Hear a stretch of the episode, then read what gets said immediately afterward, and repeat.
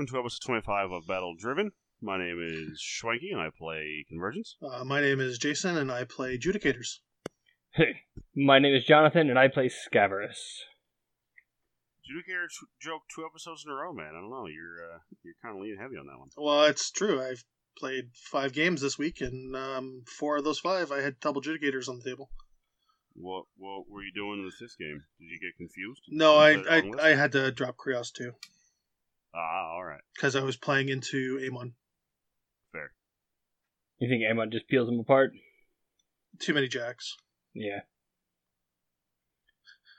Yeah, it's just one of those. Um, they do crap ton of damage, but the build I have is the build. The two builds of the my pairing, whereas you know a high reclaimer double duty list can in theory like one round a a light. Mine, well, I can run round a light. I can't one round. So, I'm running Reznik two with double Judes, so I can knock. Uh, I can knock uh, at least one heavy off of the board each turn with each of them. Or uh, if I can time the sprays right, I can knock two two off, or heavy and a light. But I can't. I just the speed and the uh, the speed and the hitting power of that many jacks, I just can't deal with in that list. Yep, makes sense. Yeah, that was just the Probably way of fight trying to nine that. slayers just fine. Oh yeah, that's actually you. You'd be surprised. That's actually can do that one quite well. Yeah, because you don't care about the defense. The uh, and then you just punch them when they get there, and they they explode. One punch, yeah. Um, my favorite was uh, I baited with Scourge, and the guy came in with three, and I walked Adjudicator forward and power swept, Oh yeah. and you know, power twenty five punches. Yeah, it, uh, I just boosted. Uh, yeah, it was just it was really well. It went it worked really good. Let's just put it that way. Yeah, that's uh, that's not not a great day for slayers. So what are we talking about tonight, gentlemen? I, I played a bunch of games this week. I think Jonathan played a couple too. I I played exactly a couple of games. It's been the first in Oh. a while, but uh, I had the week off, so I got a day where I got to play a couple games. Nice. Of course, I'm Um, using I'm sure you must be pleased. The uh, the, the the Liberty Brawl had their finals this weekend. The one based off your event. Yep, and they they credited me after uh after many moments of of snide and deliberate leaving me out of things uh if- in in in joking form on purpose going like man this is such a great Yeah. idea. I wonder i wonder who thought of this. This is just just not that this is this is just getting our our guys all in a row. This is really cool. And uh so this week they they did actually give credit which was which was cool. I like those guys. And uh seeing ireland be crowned king of philadelphia was was cool and Yes, congratulations to Mike Ireland for winning the Liberty Brawl finals Oh. with his retribution. you Oh, know, did did did Cat make the list for him? Is that why he won? You know, it's funny. Um, if you remember our conversation last week, or actually to our listeners, um, because of audio issues, you'll probably hear it as our conversation next week. yep time with travel Stan G about Crucible Guard. One of his uh, one of his big concerns was running into Issyria, yep and Issyria took him down in the semifinals. oh is oh i didn't know that he made it in Yep, uh, he lost to Mike Ireland in the semifinals. Yeah, and then uh who is who's top who's uh Scorn with Rich Owens, right? Yeah. Yeah. He plays weird stuff. It's scoring everything's weird stuff. That's fair. Maybe we should also say congrats to Pat Dunford for winning yeah? Whatever the hell that event was in the UK today. He I'm glad won you it. pay attention. ClogCon. ClogCon, that's it. I couldn't remember what the hell it was. I wanted to say FrogCon, and I knew that was wrong. Um, he won with Crucible Guard. No, Pat Dunford won because he's Pat Dunford, and he's very good at this game. Yes, Okay. but he also played Crucible Guard. He could win against many people with his hands tied behind his back and face pushing models. Hmm. He's pretty solid. You you don't get to win what was it, uh Iron Gauntlet and Masters What the triple crown there? Yeah, and then Clog Con and Smog Con. Like you don't you don't get to be bad and win all those. Hmm. So, uh, Jason, you said you played four or five games I- at a tournament. No, uh, well, I did. I had a steamroller, and then I just went to local game night. I only played um, steamroller. Would have been four rounds. I only played three. I had to drop and go home do family stuff, but uh, that was fun because first round I had Charles Soon as an opponent, and uh, I'm just like I'm preparing for War Machine Weekend, so I have my lists, and I really want to stress test them. And if you want to stress test something, Charles Soon's a good guy to stress test against. yeah, seems legit. So it's it's pretty funny because he took his pair. He you know we both you know showed our casters to each other, and he just looked at me. He goes, "Well, I just lost," and I'm like, "You think?" And he's like, "Uh, yeah." He goes, "You're just gonna pound the shit out of me at range." He goes, uh, and I'm like, "Well, let's." So we started playing, and um, you know he's he positions really really well, and he's like, "Okay." He goes, "What was?" And then I'm like, hmm, "I think I agree with you. I think I'm gonna." you know, dominate this from like, you know, from an artillery barrage standpoint. So I'm like, fuck it. So I just go downtown with Reznik two. And uh I have him like he's the farthest model in my army forward. And I'm in charge range of uh, a whole bunch of models which I don't want to describe because it's one of his pairings for this weekend. And um What's this weekend? War Machine Weekend. War Machine Weekend. Oh, yeah, that's right. So, oh, this yeah, this will be out on. Um, people will be already be there by the time this gets out. So, he was playing. It'll be Uh, on Monday, you ass. what? It'll be out like Monday or Tuesday. No, normally it's Tuesday or Wednesday, but that's people will be traveling. It'll be fine. Anyway, so it was uh, his champions pairing. He was actually playing um, uh, Cephalyx list, and um, he backed off. So anyway, so he's like, "Oh, I'm gonna kill you," and I'm like, "Okay, that's why I'm up here. Let's see you do it." And the fucking guy did it, but uh, he actually killboxed himself to get out of the range of lamentation, so he could throw spells at me by sacrificing drudges. I mean, And I'm like, that was a brilliant hmm. move. I actually didn't see that coming. I'm confused. You knew you were going to win an attrition, and you decided, nah, I think I'll go get my caster killed instead. Yeah, That doesn't make any sense. I wasn't there to win the event. I was there to stress test my lists against some good good opponents, and to see exactly because I've won. I've played that list like ten times now, and I've won nine out of those ten times. And you learn more from. Like I really couldn't tell you what my caster could take or what my caster couldn't take because no one's ever gotten near him because I've always played the stand back and shoot, and you know just apply lamentation just to, to push you out of where I need you to. And otherwise, it's, you know, if, if I was playing in a event where I wanted first place, hell, I wouldn't have done what I did. But I also knew I could only stay three rounds, so I'm like, screw it, let's see what happens. Hmm. And um, you know, I actually learned a few things too. And then afterwards, we were talking, and he's like, yeah, he goes, I knew you had me beat, so my plan was to try and do this, this, this, this, this, this, this, and listening to him unravel what he wanted to do over the next three turns I know why that guy wins so much because he had plans within plans within plans to to uh, to try and win 501 scenario. And I'm like, wow, like that's. And I could then we're looking at the table. and I could see where he was doing and what he was trying to do, and then he really didn't expect me to come downtown with uh, with Reznik. It was kind of funny. I mean, I'm I'm pretty sure no one is going to expect you to come downtown with Reznik. I'm just gonna go out there and say it. Well, here's the thing. I uh, I missed a Flesh's weak, Mhm. and had I hit that Flesh's weak, two of the four monstrosities couldn't have charged me.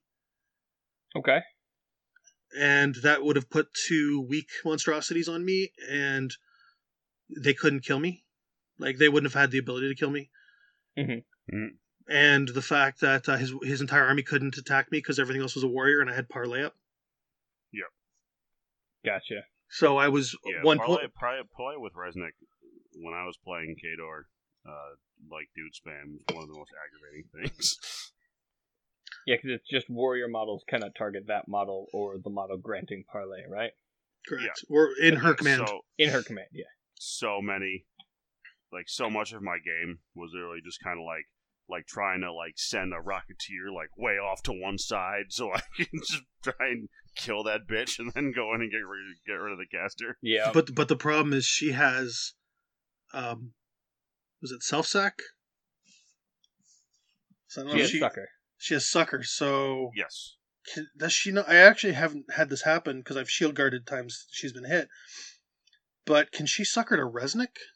Yes. He's not a is he? Oh, wait, he's not a uh, warrior model. No, he's a battle can't. engine. She cannot. Yes. Which is why it worked. Yeah, that's why I've I've always, I've had shield guards on her anyways. But Yep. Or sometimes I just stand choir near her, so she just suckers off to the choir. Yeah, I mean that'll be something. They're expendable. So I did that. I played into um, a Vlad one rocket list. Ah, sorry, sorry, my apologies. A Vlad one Jack heavy list.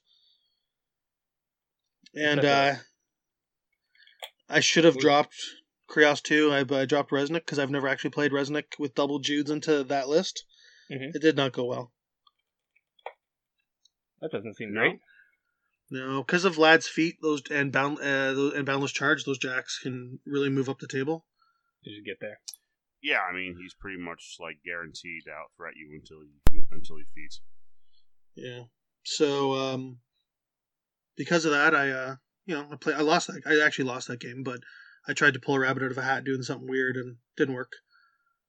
And then um, I ended up playing into Amon and taking. I had yet to play Amon with the double Judes, but taking the, you know, the the conquest Jack Vlad one game into hand. I said nope, Kreoss two it is, and then Kreoss Hmm. and I had a really fun opponent who, and the table, um, was more to like there was definitely an advantage to the table side I took. He had to split his forces, and um, so I managed to do quite well into like two inditers, three crusaders, and a shit ton of dervishes. Oop. Okay. Mm, so I won that game, and then I went home. But uh, earlier in the week, I played a game into uh, local Legion player who's super good, uh, playing Primal Terrors, and um, I lost. I lost quite good. I should, well, not quite good. I lost on control. I lost six five on control, bottom of seven. But that was- that- game. That yeah, that game became quite the dance. Um, and I and I figured out that uh, I went from having the Hierophant in my army to having Madelyn because Madelyn just screws that list right over. Because if Madelyn is base to base with Reznik, uh, even the two inch reach like murder ponies from that list, like the ogre ponies, can't attack them. The ogre Right. ponies. I love it. So yeah. yeah, so they can't. Uh, nothing. Nothing short of the Blightbringer can attack him. Because Kallus himself is still a warrior. Yep. And he's not going to bring the Blightbringer anywhere near him. He'll try and shoot him from a distance. But uh, I'll just shield guard that shot away. I mean, like Madelyn obviously didn't destroy the meta, but she still aggravates me. No, she's she's she's exceptionally good into Primal Terrors with Reznik two. And then I in a lot of things. and then I played into Assyria. Syria, the the standard one, right? The Tim version, the Syria Hyperion with the the twin um, magic gun dudes, and you know shoot magically shoot the world to death.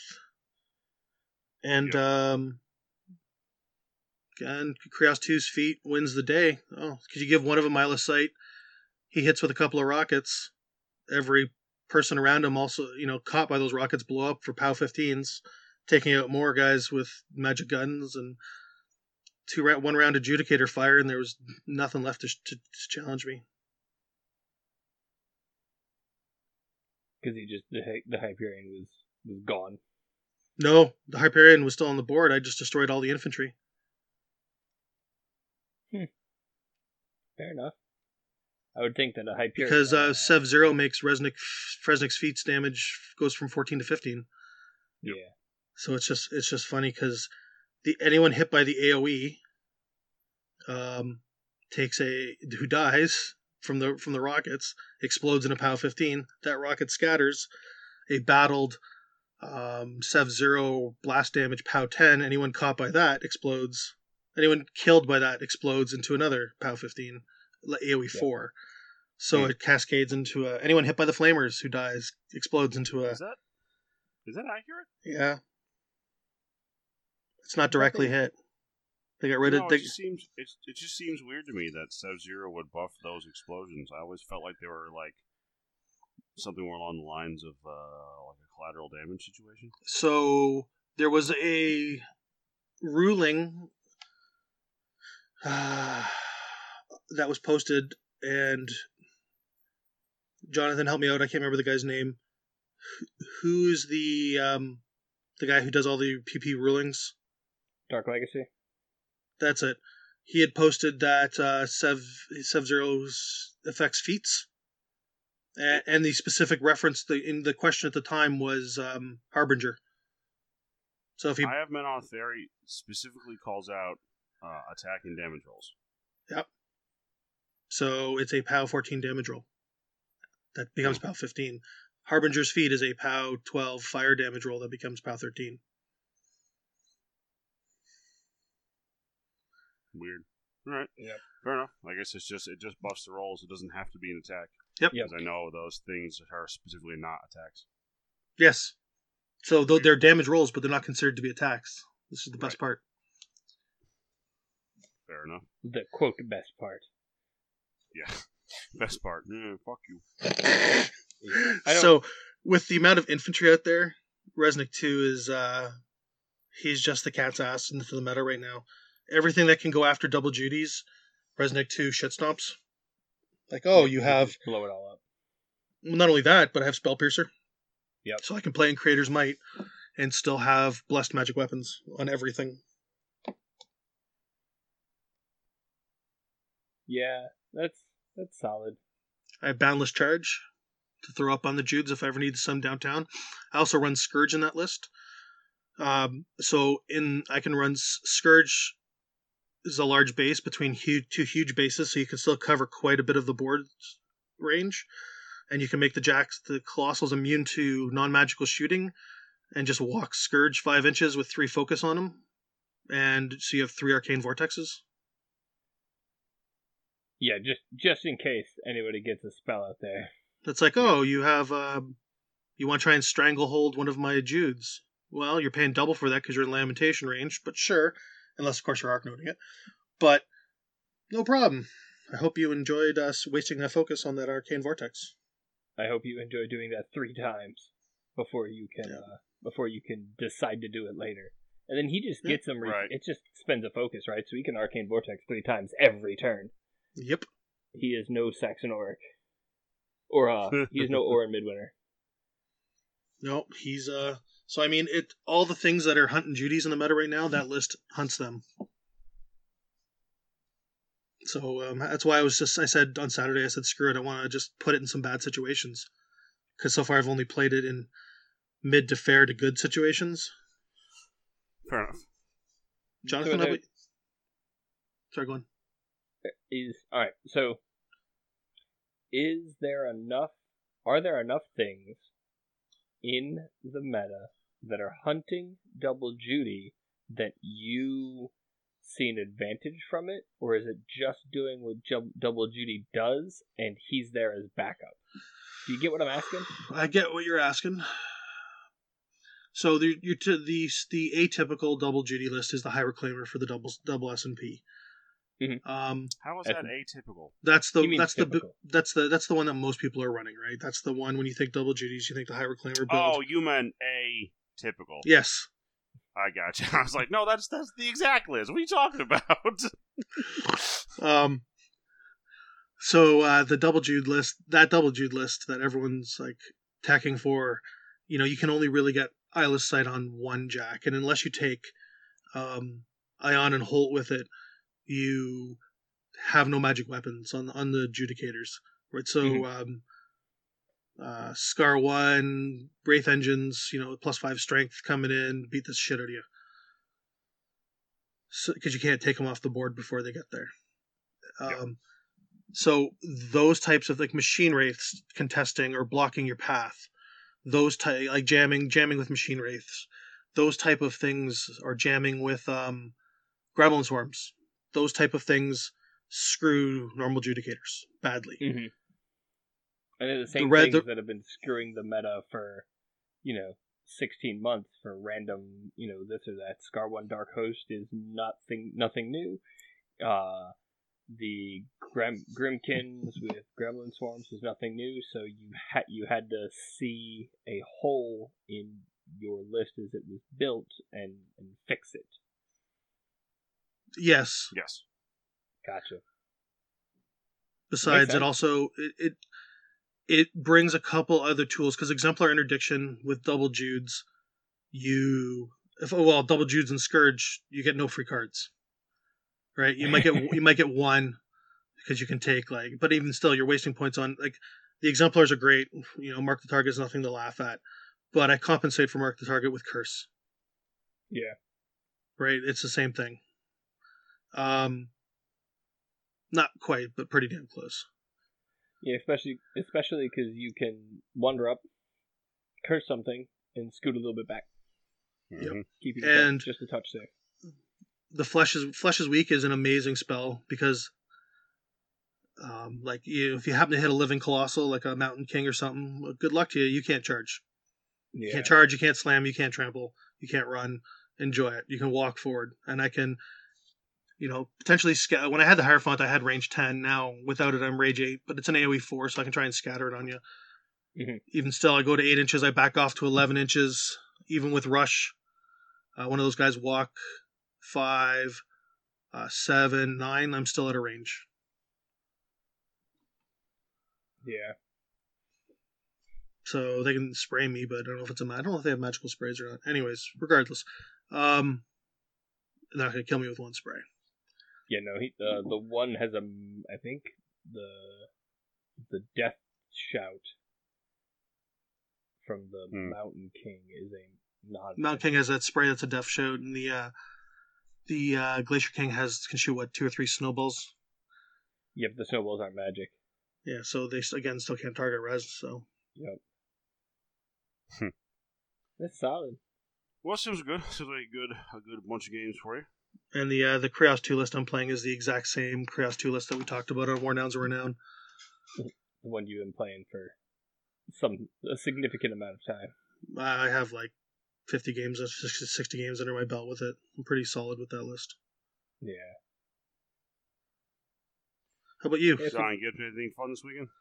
So I had a I had a buddy come over. He wanted to test his anti cricks list out into my crick stuff, um, which is always a hard place to be in because while I want to help my friends, I Mhm. also want to play games, and getting mulched is not my favorite thing in the world to do. Um, so I I get the concept. I get, and I'm like, all right. So you got two lists you want to try out. I've got my standard pairing. The Nine Slayers and Skyverse. Let's let's just do one game against both and see how they do. So he's doing Hexy one. He's trying to see because his big problem with his Zadesh two list is that um, a swarm of undead weapon masters really cramps his style. Uh, just just Yep, yeah, that sounds right. just causes it problems. Unfortunately, I don't bring a swarm of undead weapon masters, so I'm not the greatest test for him. So my my pairing and his pairing it normally will end up being Zadesh two playing into Nine Slayers. That is likely what we will do, because his other list is Hexy one Winds of Death. Um, and so we did Hexy one Nine Slayers. Uh, that was bad. He just didn't like that. Or for you? What's that? Bad for him or bad for you? Oh, it was it was very bad for him. Um, Yeah, I mean, Hex doesn't get a feat in that matchup. yeah, he doesn't have feat. He does have parasite, which is nice to to eliminate a single model around. Um, Yep. You've got nine rounds to kill all slayers. Um, Hex Blast does a number on Death March, which is good. And and I was just able to clear the right holes, put Ashen Veil in the right spot. Um, and he rolled trip ones on his first parasite. Said, "Screw this game." Spent his last three focus while in charge range of a Slayer, and said, "A different Slayer gets parasite. I'm gonna do it, and to hell with this game. This is stupid." Uh, so that that game was stupid and ended poorly. So I was like, all right, well, you mulched me, or I mulched you, so I'm sorry, because that wasn't the intent. Now let's see what happens. Into the blender I go. Let's do my Scaverous list into the same list. But it turns out. How'd that go? that- what's that? How'd that go? Uh, it turns out that Hexy One does not like tough models. No. and I have every model is tough, except for like three. Yeah, know, Uh, the, not not to steal your thunder, but the you know what Elf Hex Hexy one doesn't like? Uh, Sanguine Bond. I'm gonna kill that model. No, you won't. I'll kill it with Sanguine Bond. Right. I'll kill a different model. I'll kill the same model. I'll kill other models. But yeah, No was- for you. it, well, against one unit, you just avoid that unit, hopefully.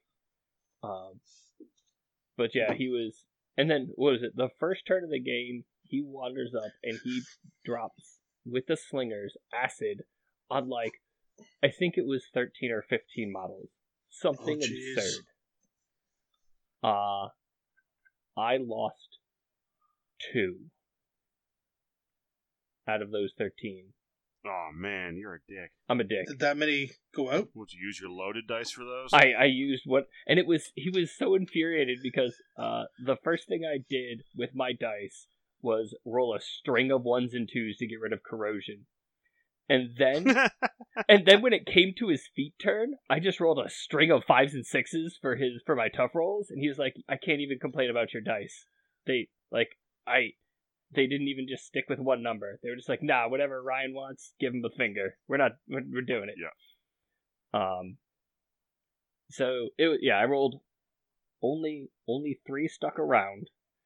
Uh well, four stuck around. Two killed, one tuft, and one was on the uh the magic gibbet. I, I can't remember what that thing is called for the life of me. Magic Gibbet?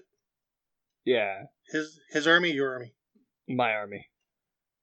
Oh, the uh Right? that thing. The magic gibbet. Um That So- that, that thing with the souls on it. yeah, because I put for it behind not focus. souls, corpses. The what? This is not souls, corpses. corpses, right? Uh, which can turn into focus, which is great. Man, I have a problem with Scaverous. Misery cage. Misery cage. That is the word. Um, or the two words. Those are the words. Um, I have a problem with Scaverous in that um, I will often see a play on the bottom of one or the top of two, depending Mhm. on which one it is, that will scrape a giant chunk of models off the board. And oh, I'll sometimes I'll even see it top of one because the opponent has a bunch of advanced deploy. And it is so hard for me to leave models on the table that I could have killed and instead to put my buffs out. like it is and I know that that but then that hurts me two or three turns down the road when I'm trying desperately to keep the pace on attrition uh, and to take out the models I need to take out. But then to spend that focus putting out Death Ward on a unit or to put out Soul Harvester or whatever, it's really irritating when all I want to do is just keep firing nukes into the army and blowing them up with magic energy because man, it's cool to do that. I don't get to Yes. do I don't get to do it that often. I mean, I don't have many casters that actually do that. So Mm. I, I want to know if you're proud of me because you said I have a hard time, and I said I didn't say there was no snowflake reference. I did not refer to Scaverous as a snowflake at all. I did not. Uh, I left it alone because you asked very rather poignant and and deep questions about Reznik 2 and did make fun of his snowflakishness. I so I didn't. decided to let it go. I'm singing Frozen in the back of my head and let it go. There you go. You're doing such a good job letting it go right now. I know. I just He just wants accolades. yeah, absolutely. Oh, okay. Pat me on the I will give him accolades. Thank you. Pat me on the head. Tell me I'm a good boy. I'll go home. We're fine. I mean, I will do one of the two. You get you get to choose. Um, well, lady's choice. So, All right. um, so that that game went much better than I assumed, and there was there was a point where I took nine souls from him, filled up, and he had three focus, but I had my one arc node that could run over and or I guess he had three fury. Uh, that could run over and he's like, Alright, so how many how many attacks are you gonna get on me? Like, well I'm gonna get one TK, I'm gonna get one Feast of Worms, and then I'm gonna get seven excarnates. So I'm pretty sure I'm just gonna blow you up. He's like, Yeah, we're done here. This, is not gonna work. So, so what you're saying is even when you have a Cryx drop, it's not a Cryx drop. Yeah, I think, and and he talked about it later. The new that when the exalted theme gets a couple of pieces, Hexy's going to be a lot of fun in that, um, because he's got vengeance on all the models. He doesn't need to worry about which models get death marched. He's just going to have a unit of Mat eight um, immortals, which is good. The there is a small complaint out there that um, Immortals don't hit very hard, which I don't. Man, do either of you remember the days where POW 13 on a melee trooper was good? Yep. I do. And now it now I hear all this talk about POW 13 being pillow fisted. Like I don't I don't get it. And then uh, they think that there's a lot of talk about how easy it is to remove immortals, and I remember being like, man, Shield Wall to 18 was good. These guys are just solo 17s. Ah, what a weird world. is, it is not. It is not super easy to remove immortals, especially when the new theme comes out. Like with it, that drops, it's gonna be even worse. Yep. You know, you know what? It's really good at that. POW 15 Reznik explosions. Yeah. Yeah, they are. They do get tough. Well, no, they don't. Not against the initial one, right? Yeah, they do. I thought. No, so he doesn't take the, he doesn't have takedown. It RFPs. Oh, that's what it is. Any anyone anyone ex, anyone exploded is RFP'd. So they're not going to get any souls from it, which is what they're trying to do with the whole damn list.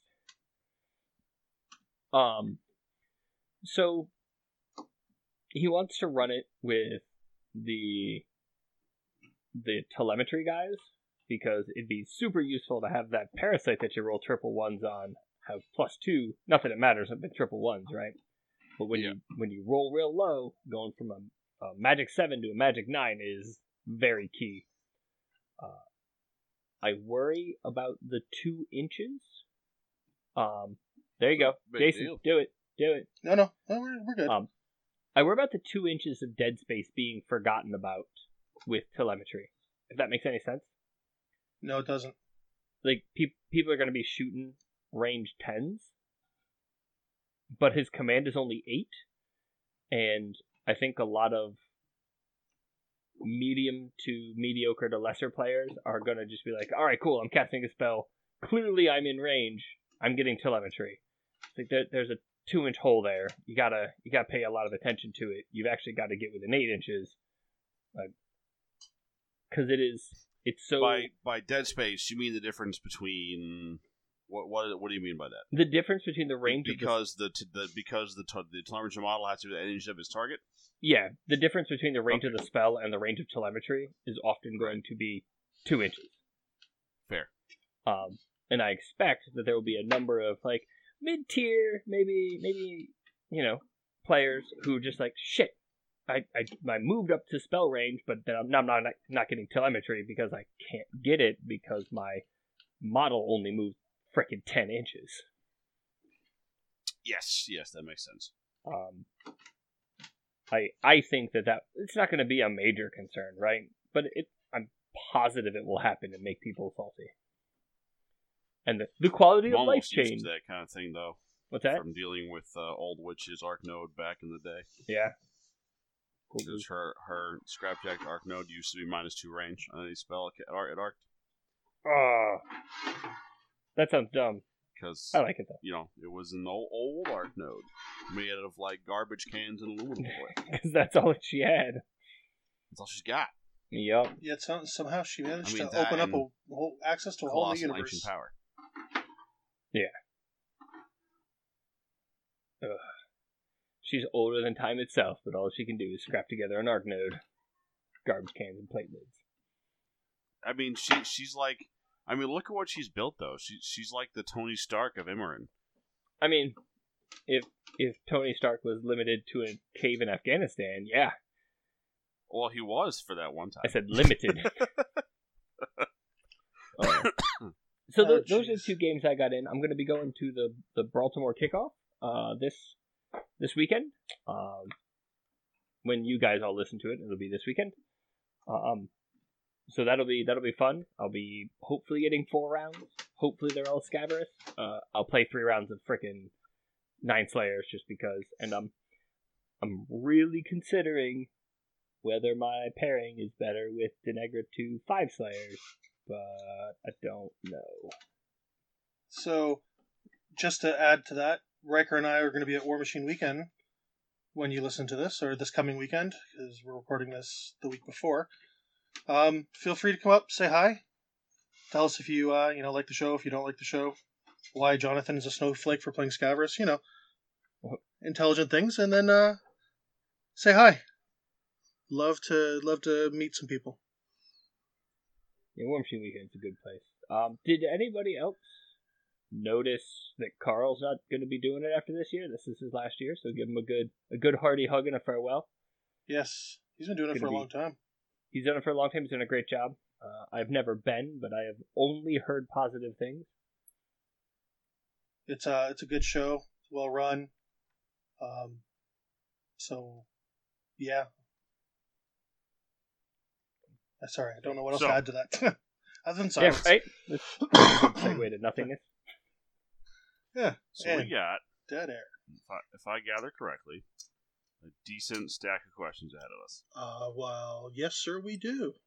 Because it's been a minute since we've answered questions. Been a little bit, yeah. It's been at least thirty-seven minutes on my clock. Oh wow. So, Jason, you as always are the question master. What do you got? Okay. Which theme force are you most excited to play slash worried about facing Goreshade Foreign? Hmm. Or Shade 4. Goreshade 4 is a very interesting caster, and I like what they did to him, but I don't. It's probably just the the House Guard one. I don't remember what it's called. Really? Not the Dawn Guard one? No, Bringing back, bringing back, bringing back Destors sounds uh, obnoxious. Uh, I played against him with the team with Destors, and it was definitely solid.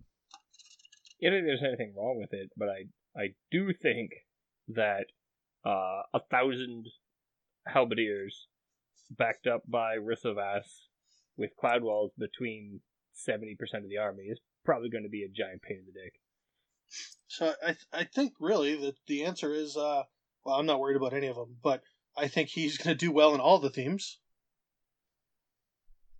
Uh, all the all the dude ones. all the dude ones. Yes. I mean, he still has Arcane Vortex for his battle group, so even even Forges would probably be fine. But I wouldn't want to like. He doesn't get enough out of it. Yeah, that Arcane Vortex is actually surprisingly annoying when I played against him. He can just allocate, wander around. Yeah, I mean, it's literally just like, you know, you can cast spells on this model or any of his friends. Freezing Grip is Does- Freezing Mist. Freezing Mist is so good. It is. Um, it it does what he needs it to do. So the fact that even if the model gets RFP'd, he's still uh, stationaries, that's a remarkable addition to the feat. It- prevents his a lot of new that feat- overtaking nonsense. Yep. Just if you kill anything. Yep. Yeah. You will stand still. Yep. And that, that's that's the problem I see with the the layered jam is he gets one unit that's way in your face. He gets a second unit right behind it that say even you can get past. You've got acrobatics. You got you got something stupid. You're you're made of you're incorporeal. You get to the second row and you're like, all right, if I fight any of these guys, I'm gonna turn stationary immediately and block my own way for the rest of the army. And then he's got hard hitting, tough dudes in the back just going, let's do this as soon as you get chew through all my chaff, I'm going to chop you up. I think Yep. I, I think it's got it's got legs, but all the dude swarms have legs for him. You think it? I think he froze. So, You know what I haven't seen it in, and I think it might actually be good in, is which is the theme that has all of the um, battle mages in it. Oh, um, the Shio one. Yeah, it's the Battle Mage theme. Yeah, it's 'cause just that's- called Battle Mage theme. That's what we're gonna call it. That's what Yeah. we got. Well, because they're FA four and they're cheap as dirt. So I mean, if, even if all you do is feet and run those sons of bitches forward, like the rest I rest don't of that, think he's feet is- allowed because he's not a Shayo model. Yeah, he only gets Defenders of Ios, Shadows, and Forges, or and Yeah. Legions. Well, damn. That's why you won't Ah. see him there, and that's why you haven't. That's why I haven't. Good call, sir. So I, Yeah, I, he I think makes he's. Uh. I'm not. I'm not really worried about him because. Well, I guess if I was playing Kreoss too, I'd be a little worried. But uh, I got Reznik two in my pairing. I'm okay.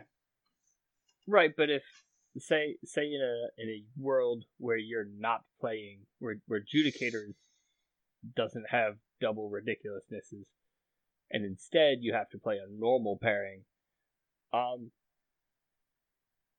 he's probably a bit scary for Protectorate. He you'll you'll have another list that likely gives him fits and just don't feed him infantry, but Cloud Walls and tough dudes.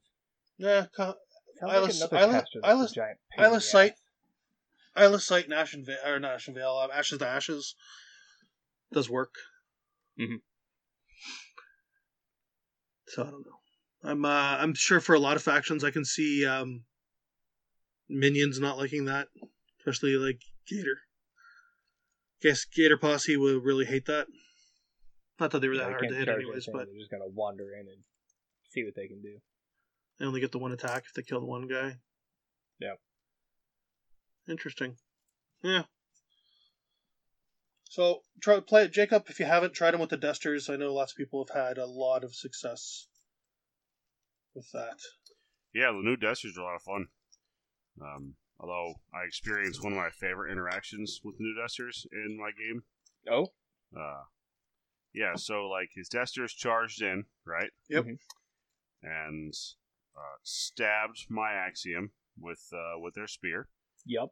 and then while the spear was still inside the Axiom, they fired their gunshot because that's their shtick now. And uh, one of my one of my servitors was somehow able to shield guard that. That's awesome. That that's funny. Is that rule gun literally is literally called- firing from inside of the model, and my servitor goes, "No, I'll protect you." Hey man, they're just made a little servitors. That's all. Oh my god. That rule better be called just like pull the trigger. Like I don't. Huh. Anyways, No. I don't know what it's called. I mean, back when it used to be an Iris One's weapon, it was called uh, Slaughter. Yeah. no, it's it just- definitely not called that. He's they're they're good. I like I like the Yep. Destors. Yeah, no, I think they're definitely solid now. All right, so, uh, Ian Pongray. Or maybe I'll call him Ian Pongary and watch him yell at me next night we're at the store. Hooray! I'm putting my glasses on. Ian says, I've been hearing a lot about this double judicator list being played by some people who hate the world. Can you explain t- what it is, how it works, and discuss options for each faction to endure it without a table flip? I got Well, this. You I got, got the second half. You take the first. Okay. Uh, well, I think we, yeah, we Jason, think we've tell us why is your favorite list such bullshit? um because for the first time ever, my fa- I'm playing a faction that actually has something that the meta is actually going. Hmm, how do we deal with that? It always seems You- that I've ne- I've never actually had that before. You missed the good days of Protectorate, didn't you? Well, I I played Harvey, but like but Harvey But when she had command.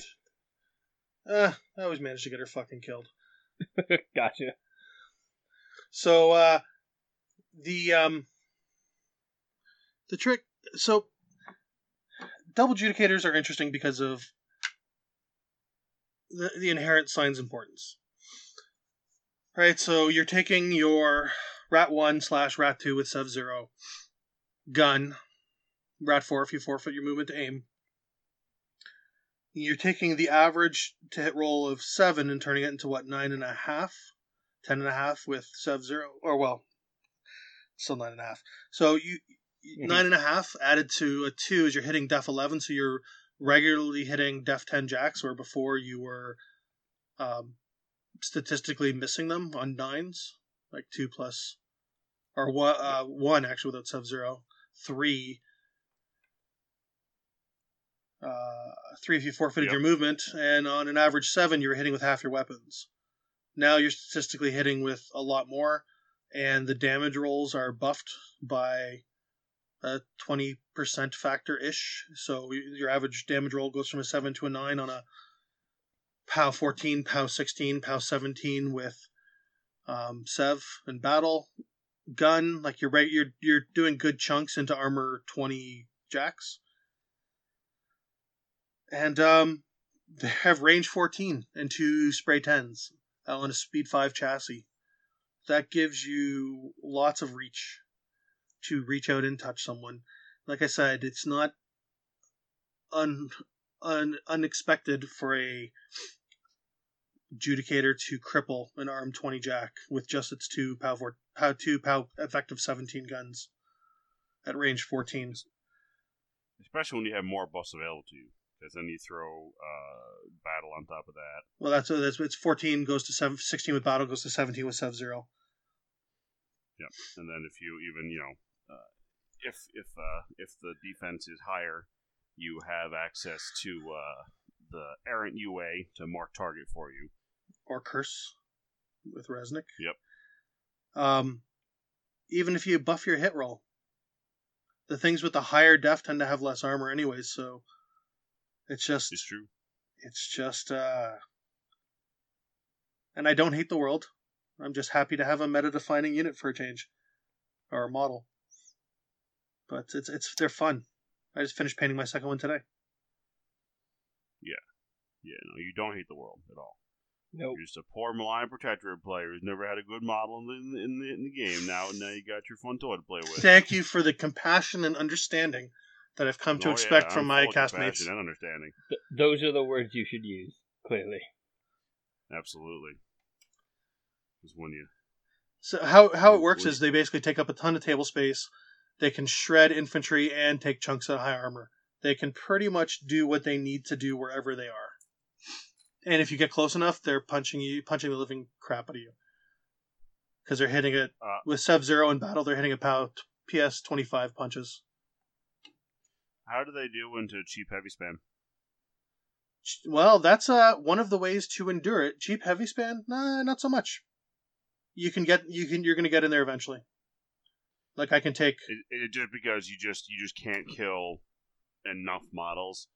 I imagine, like if you know, probably the best example of this would be a bunch of Marauders still. Yep. Because they actually pack a big enough punch to seriously hurt you. Absolutely. Even with broken arms, you're still hitting me. Yep.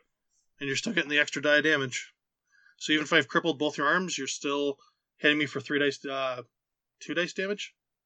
Yeah, two dice. you got to make sure to get in there and position aggressively and make sure that you're not you're not getting bullied out of the scenario. Wait, that's that's not what adjudicator lists can generally do. They've only got what five, ten models at the most. So I have yet to lose on. Uh, sorry, I lost once to a primal terrors list. I've lost once on scenario with my adjudicator lists. Right, but that is the way I would expect you to lose. But Right? so I walk forward five. I would, either if I go first, I run 10 first turn. Mhm. unless you have a shit ton of AD. So if I'm, you know, seven and ten, I'm, uh, you know, seven. Sorry, if I yeah, I'm 17 inches up the board. I'm usually in a zone at that point, right? And I have a model in each. I have now. I have a model in each zone. Close enough. Never, I've never fully understood the perceived weakness of lists like that in in scenario play.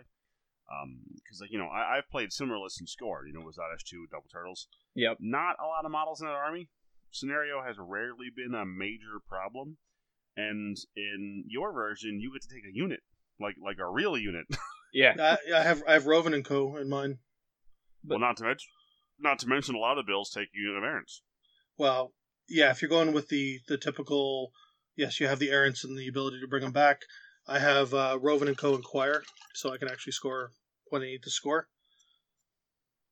So the reason it's a, a considerable liability is that often what you have to do, and you know, Jason is part of the, the people who taught me this, um, is that you have to score your stuff and try to prevent the opponent from scoring theirs. You're going to get your stuff absolutely every day of the week. There's nothing that's going to prevent you, and and your derp turtles are part of the problem because they're so fast. They get around this issue. Many double colossal lists with few limit and limited models can't get over to contest the opponent's stuff fast enough. Yeah, that's a good point. Derp like turtles. turtles being speed eight, you could very easily go. And I'm gonna go. I'm gonna. I'm gonna tow your zone, Yep. and then turtles are really hard to kill. So you you you you very well may not be able to kill him on your turn. So exactly. the and while I agree with that nine times out of ten, I think judicators are the exception to that rule because a their guns, their their rocket packs are pow are range 14 Mhm. and their flamers are they have two spray ten flamers. So when I'm 17 inches up the board, if I can even move a couple more inches, I'm hitting your flag with my spray 10 flamer. So I'm going to be able to, I might, you might be able to score that flag because if you put models in between where I can't get to you to contest it, but I'm going to clear it every turn. So as long as I'm counter scoring, we're still going to be in parity. So so instead of taking it to the I need to get over there and contest and do work over there, you're going my range is strong enough that I can reach out and touch the the parts of the board you're trying to keep safe and score on on my turn. Right, and and Gotcha. Jude's on and Jude's on the flank. Um, really can like if you don't have enough there to seriously damage it, Mhm. it it has the ability to dig deep in three directions, like A towards your flag, B towards the middle of your board, or C towards the middle of the table. So if there's a target of opportunity somewhere, or I can take out two key jacks, or I can kill your caster, you got to be careful on the angles I'm going to go. So it's taking a known quantity, which is a million boxes in high armor, and adding to it accurate, powerful, ranged damage. And s- the spray tens are a big deal. Yeah. They feel like they shouldn't be. But I mean, it makes sense why they are. Like when when you look at a colossal, you shouldn't most people aren't gonna go, Yeah, those two spray tens, that's where he gets his most work out of. right. Right, They're gonna but look at your big main guns. right, and the big main guns don't get me wrong, they're great, but this this the the the flamers a they light you on fire, but b they're POW twelve with signs importance, POW fourteen with battle, POW fifteen if they're within ten inches of Sevi zero. So a POW fifteen spray ten that lights you on fire with signs importance does a bunch of work even to heavy infantry. Yeah, I don't I don't know that that work needs to be done to heavy infantry. You might not need all fifteen, right? You're probably doing just fine lighting them up with thirteens and fourteens.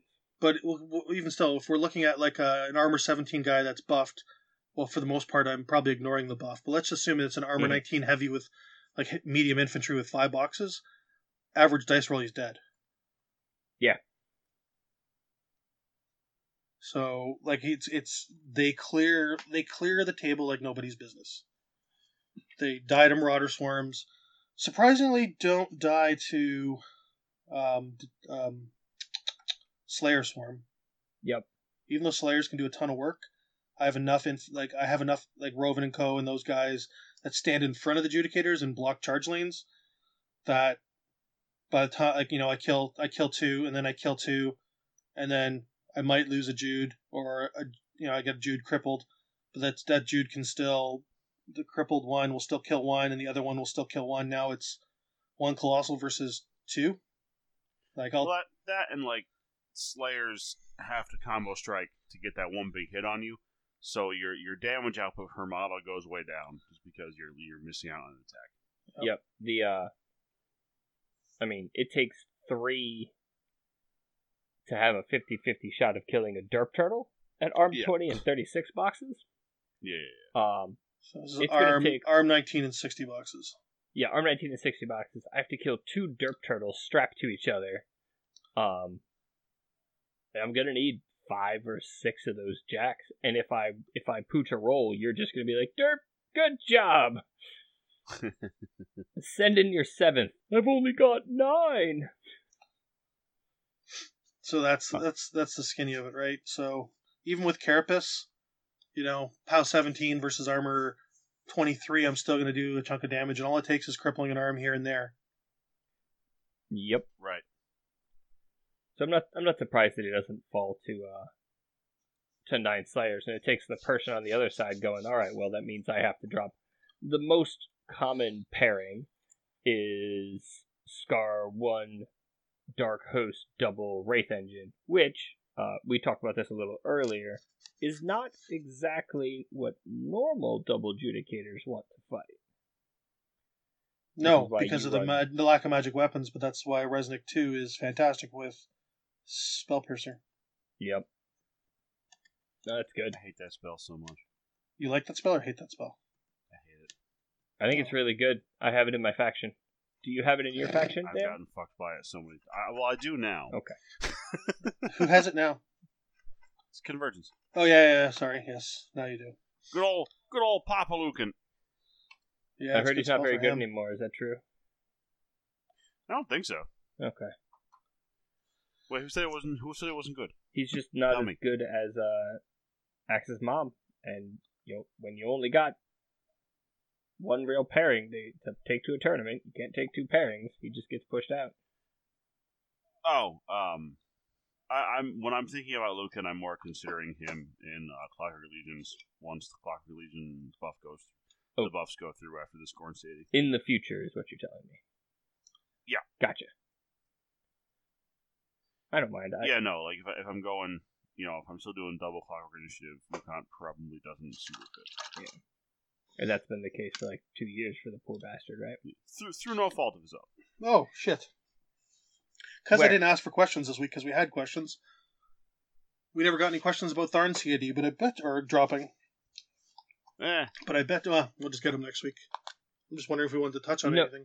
We, we will not get them next week, sir. No, well, get, yeah, no, we won't get them next week. We'll get them the week Um, after. I'm actually all right. So a real quick deviation into Tharn. Real, uh, I the the discussion I had with a couple people is that I dislike auto hitting abilities. That's just my personal preference. I think everybody has their own thing that they get bent about. Um, some people it's high damage. Some people it's high armor. Most for me though, it's uh, auto hitting abilities. Uh, coming from the guy who used Purge on an endless basis, uh, I know how good they are and how how tilting they can be to the opponent. So giving giving that Storm Raptor that stupid uh, energy pulse is is bending my brain. It's probably not broken, but it's definitely not fun for me to think about. not a huge fan. Yep. We'll see how it we'll see how it plays out. Exactly. I, I think it's OP, or, sorry, I think it has the potential to be OP, and this is coming from a guy who plays Judy's. I don't allow the concept of OP to work into my vernacular because then I start getting salty about a lot of shit. And instead, I'll just say it's pretty strong. Pretty strong.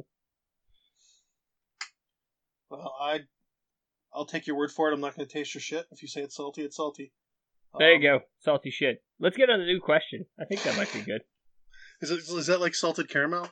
Like you have to add Nope. it afterwards, or while you're making it? So on that question, He also asked how to not table flip against Judy. You just got to be patient and bring the right lists and know that you're going to lose a lot of models. Stay strong if you know you have the right list and you know you have the right models. Uh, and I don't, I don't know how to run every faction. I'm sorry, I got Cryx. That's about all I got.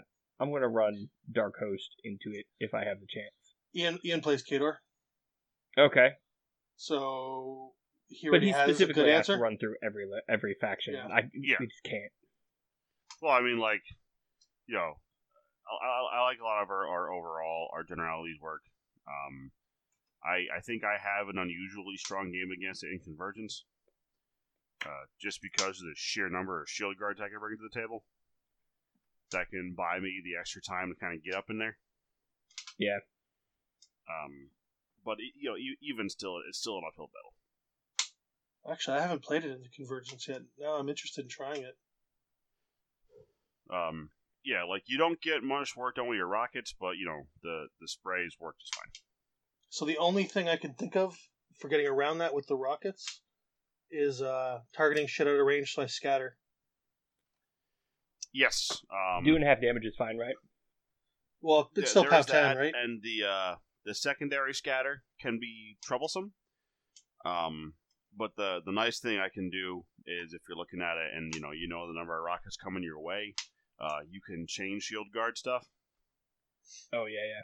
You So definitely. like, that's fine. Your initial attack will go way over there, so I don't really care where. It's Yeah, that's that's where I'm thinking. I. Yep. Yeah, I need to target shit out of range just to to drift onto stuff, and then hopefully they. Oh, I, I see what you're saying. So you're saying just miss the initial attack Yeah, target a model that's 15 inches Yep. away. Because you still get the secondary scatter, right? Yeah. Or, like for example, your jacks are def 10. Um, def 10 or def 11? Def 10, right? Uh, Depends. depends on which attack you're targeting, but yes. Yeah. So if I walk, you know, don't aim, give myself a chance to miss even with signs of importance, because you can only shield guard hits. It's interesting. Yes. It's interesting. Yeah, I'd like to try. Now you got me interested. I'd love to try that game. All right. Um, Jacob Collins again asks: Should all colossals slash gargantuans have a minimum range three on their? I'm assuming on their melee attacks. I think it's a great idea. No. I'm good with two. Two is fine. Um, I like having three available as kind of like a unique situation. For things that have extremely long and stupid ranges on their melee attacks. So, Yeah. so if you look at your average jack that has a two inch melee weapon, the, the, your average heavy with a two inch reach weapon, that heavy with a two inch reach weapon is doesn't even have the range that that gargantuan's or colossal's arm does. So if we're Look, talking, man, Rules are not fluff. one of my factions it has two models in it with range three right now, and they're both huge base, so you can't have it. oh, so it's I want my toys. Okay, I can, I can, I can, I can accept that. Fuck you, I got mine. right. You have judicators. I have reached three. By the way, I've reached uh, three mammoths. those stupid uh, giant gar- uh, colossal things. Um, Siege Guardians, Supreme Guardians. Supreme Guardians. I always call them Siege Guardians. Supreme Guardians. you know how many of those I Stupid. saw this weekend? Oh my god! How god! many? Like every co- Scorn was probably the most played faction, and like, Nice. and like everything there, every Scorn player had a Siege Guardian. Such a cool model. It yeah, is. they're they're a lot bigger than I thought they were. They're very, very large. Oh yeah, they're enormous. Um, So- I mean, they should. Oh my god! They're sorry, there was hydras on like like hydras on the table. Hydras on the table. Yep. Hey, sprays, man. It's a big deal. POW 14 spray 8s are legit. And their animus has always been really good. And they're still poison, aren't they? No, that would be the Damn. Sentinel. Acid?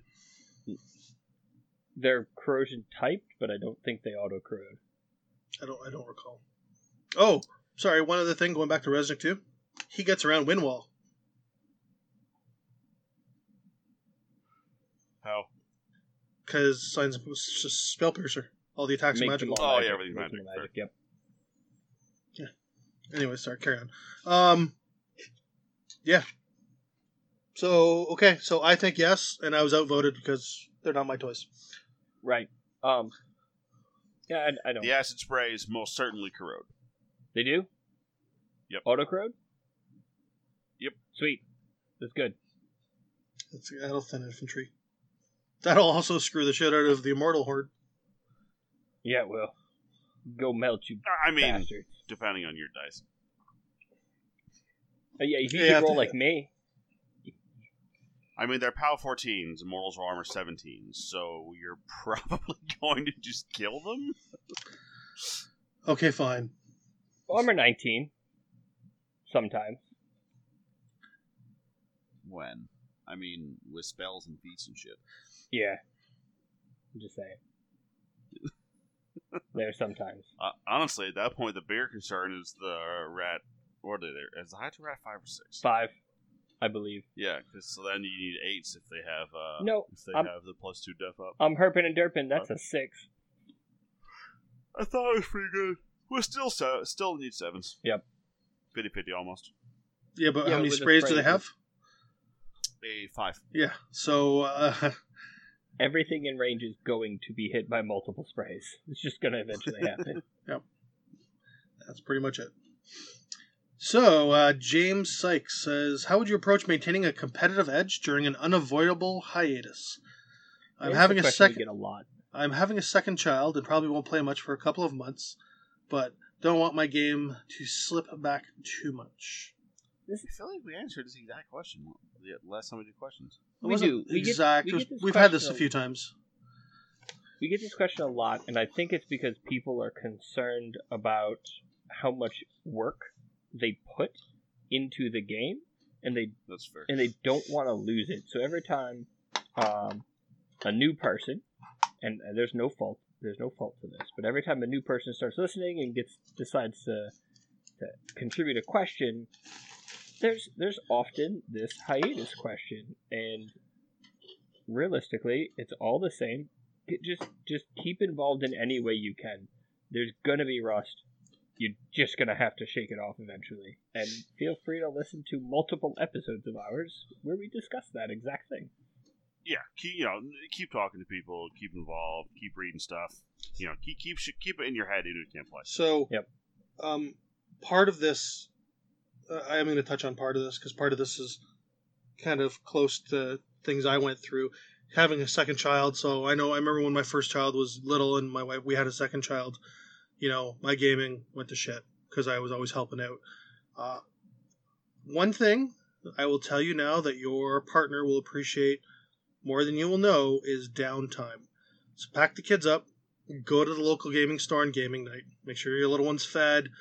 I'm sure you know you don't expect the guys to go goo goo gaga over your baby, because you know most men are caught up in their masculinity too much to do that. However, bring your damn kid to the store, put them in the stroller. Hopefully they're sleeping for you. You give your other kid a toy, and just sit there and talk to the guys gaming. Yeah, you can't game. It, it is what it is. But you can still be there. You can still be interacting. You can still be asking questions. You can still watch a game. And uh, you know, when your kid gets fussy, go home. You might not get to stay for the whole game. Hopefully, you know, your wife gets two hours of downtime. She can take a shower and relax, and you know, chill, have a nap, and uh, you can still be involved. Like having a kid, while it's important to be a dad and to be a family guy, you can still do that and socially interact. Right. Yep, So- it's it's as much about keeping the connections open as it is about playing the games. Okay, so and like like Jonathan said, if you listen to any of our back catalog, we've we've answered that question quite a few times. If you if you're looking for more specific stuff too, uh, Zane Zane Zoller asks, deliberate and decide on ways to improve the following units, and he gives us a list, and then other people chip in. This is this is a pretty cool set of of units that that he puts out here. So It is. I like this question. so we'll go just one at a time. Yeah. Uh, Flame Guard cleansers. All right. So I have to refresh myself on each of these units. So please do pause, or or the person who knows them, uh, just start. So the Flame Guard- a couple of their problems. Uh, Flame Guard cleansers die. They die Okay. very, very easy. They have a low rat. but Five, right? Yeah. Is that low though? I mean, it's pretty standard. That's for that's not low for Eh. sprays. I guess, you know, I. And no, all right. So can we can we talk about that perception real quick? Um, Yeah. Yeah. it is it sucks, and I know it sucks to look at a, a spray unit because it happened with the trolls and it happens with Cryx and it happens with Protectorate and everybody who gets sprays is like that rat number is so low. I'm not just not gonna hit enough people. That's fine because oftentimes you are getting two or three people in your gun where most people most guns only get one. So the fact that you have a lower rat means you are less likely to hit each respective individual, but you are more likely to get more hits out of the whole unit. You get more chances. You get more chances. And and I know But at what the- cost? At the cost of a significant amount of clock. Right, but that's that's that's a different argument, right? That's that's taking the argument moving a goalpost around. Uh, I'm Um, good at that. Yeah, it is. It is a championship thing that some some people have. Um. So yeah, it sucks that the rat number is low, but I wouldn't say they have a low rat. I say I would say that their output requires a lot of time, and you'd be So- correct. So, so my problem with them. So they're Def 14, ar- sorry, Def 11, Arm 14. and They have Ashen Veil, so effectively they they have concealment. Def 13 at range. Um, there's a lot of stuff out there that ignores concealment. Absolutely. They're Speed 5. They have a mini feat that gives them Spray 10 and Assault, which is great. Yep. But I'll be honest, I've seen them on the table once in four once in four years. So what do you think is the big the big hole? Is it At is the- it that at- they die? They die. They die way too easy. At the time, too, I'm gonna be well. For the first few years, it was beast and infantry and um, beast and machine, right? Infantry is starting to make a comeback now. Mhm. Will these guys make a resurgence? No, not at all, because almost everything in Crucible Guard's immune to fire. So the all you have to do is drop into Crucible Guard, and you can't do anything. Even their melee attacks fire. That's not no, What's it's critical fire?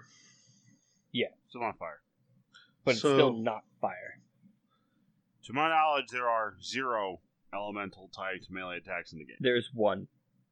What is it? I don't remember, but I specifically remember them calling it out. It's either in Crucible Guard or in the Oh. one of the newest CIDs where this is the first elemental typed melee attack, and it was on purpose. I thought Legion had one. Anyways, so Right. what what can I what can we do to make them better? Swap their def in their arm. Make I them would- def, make them def fourteen, arm eleven with, because whatever kills our def four, arm fourteen also kills arm eleven. So make them def fourteen. Yes, with, give 'em CRA. give them def fourteen with Ashen Veil. I mean, that seems that seems like it's just pushing numbers in the wrong direction. Maybe.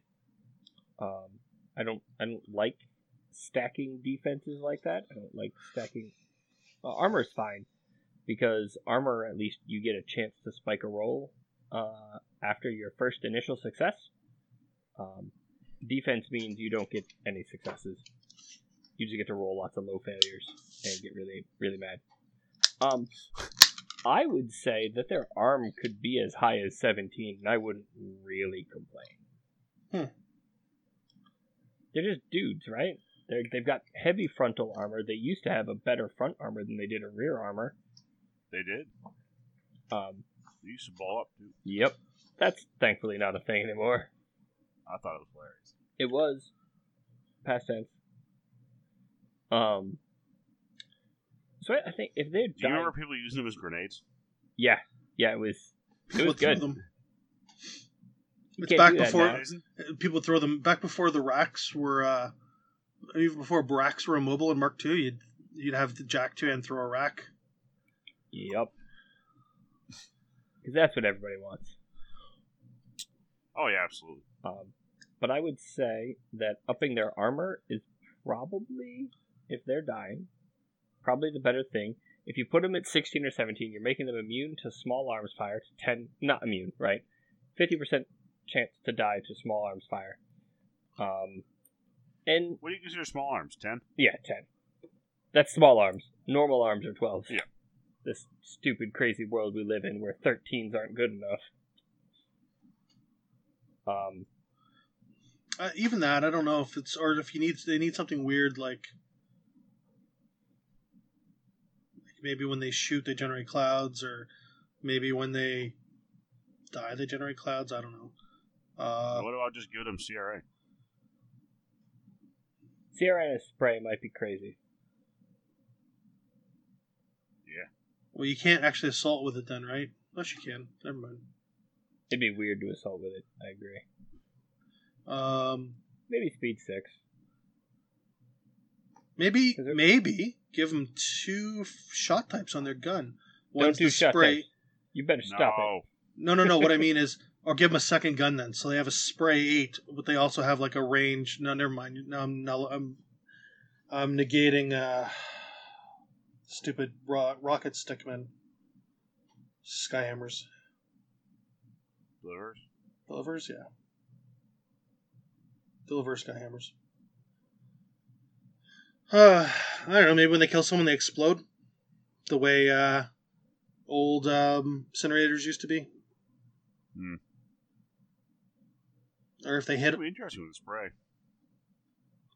I mean, it makes sense in a weird way that you get all your friends on fire when you die in fire. I mean, you're not wrong. Yep. So yeah, that's the that's the best I. that's a whole bunch of interesting concepts on this. Uh, a h- whole bunch of interesting takes on improving this model. What do you got next? Silverline Stormguard. Oh God, can we just toss them? Yeah, I have absolutely no idea. Like, the unit they're based off of is so subpar. Yeah. The, the fact that they're even worse. I mean, I think, I think the answer to these is just give them polarity field They have polarity wall. instead of polarity wall. So what's the difference? Uh, one is while base to base with other models, and one is all the time, no matter what. Is it so? So you basically have to be. All right. So I mean that would- that would definitely give that ability a little more, a little bit more teeth, a little bit easier to use. Uh, so go ahead. because they're sm- well, they're uh, yeah, they're a leader in five or leader in ten unit, right? Mhm. No attachments. I don't believe so. Isn't the Stormguard leader in six, leader in five? Uh, Stormblades. Yeah, we're talking okay, Stormguard are a full unit. Yep. Stormguard are full unit. Okay. They're the uh, they're the infantry that has the uh, range twelve halberds, and the the leader has like that uh, weird gun. The like vacuum cleaner looking thing. Yeah, plus one range for each model in the unit that hit a model with a melee attack. Yep. Critical knockdown, some weird shit. Um, They're just weird. I don't. I don't know without a complete rework and they they make any sense. So, uh, two thoughts randomly appear to me. One, make them armor You 19. see thoughts? Yes. Don't, Okay. Doesn't everyone? Isn't that how we work as people? N- No. Oh, weird. Um, one, make them armor 19. Jesus. Where are they right now? Fifteen. It's a hell of a bump.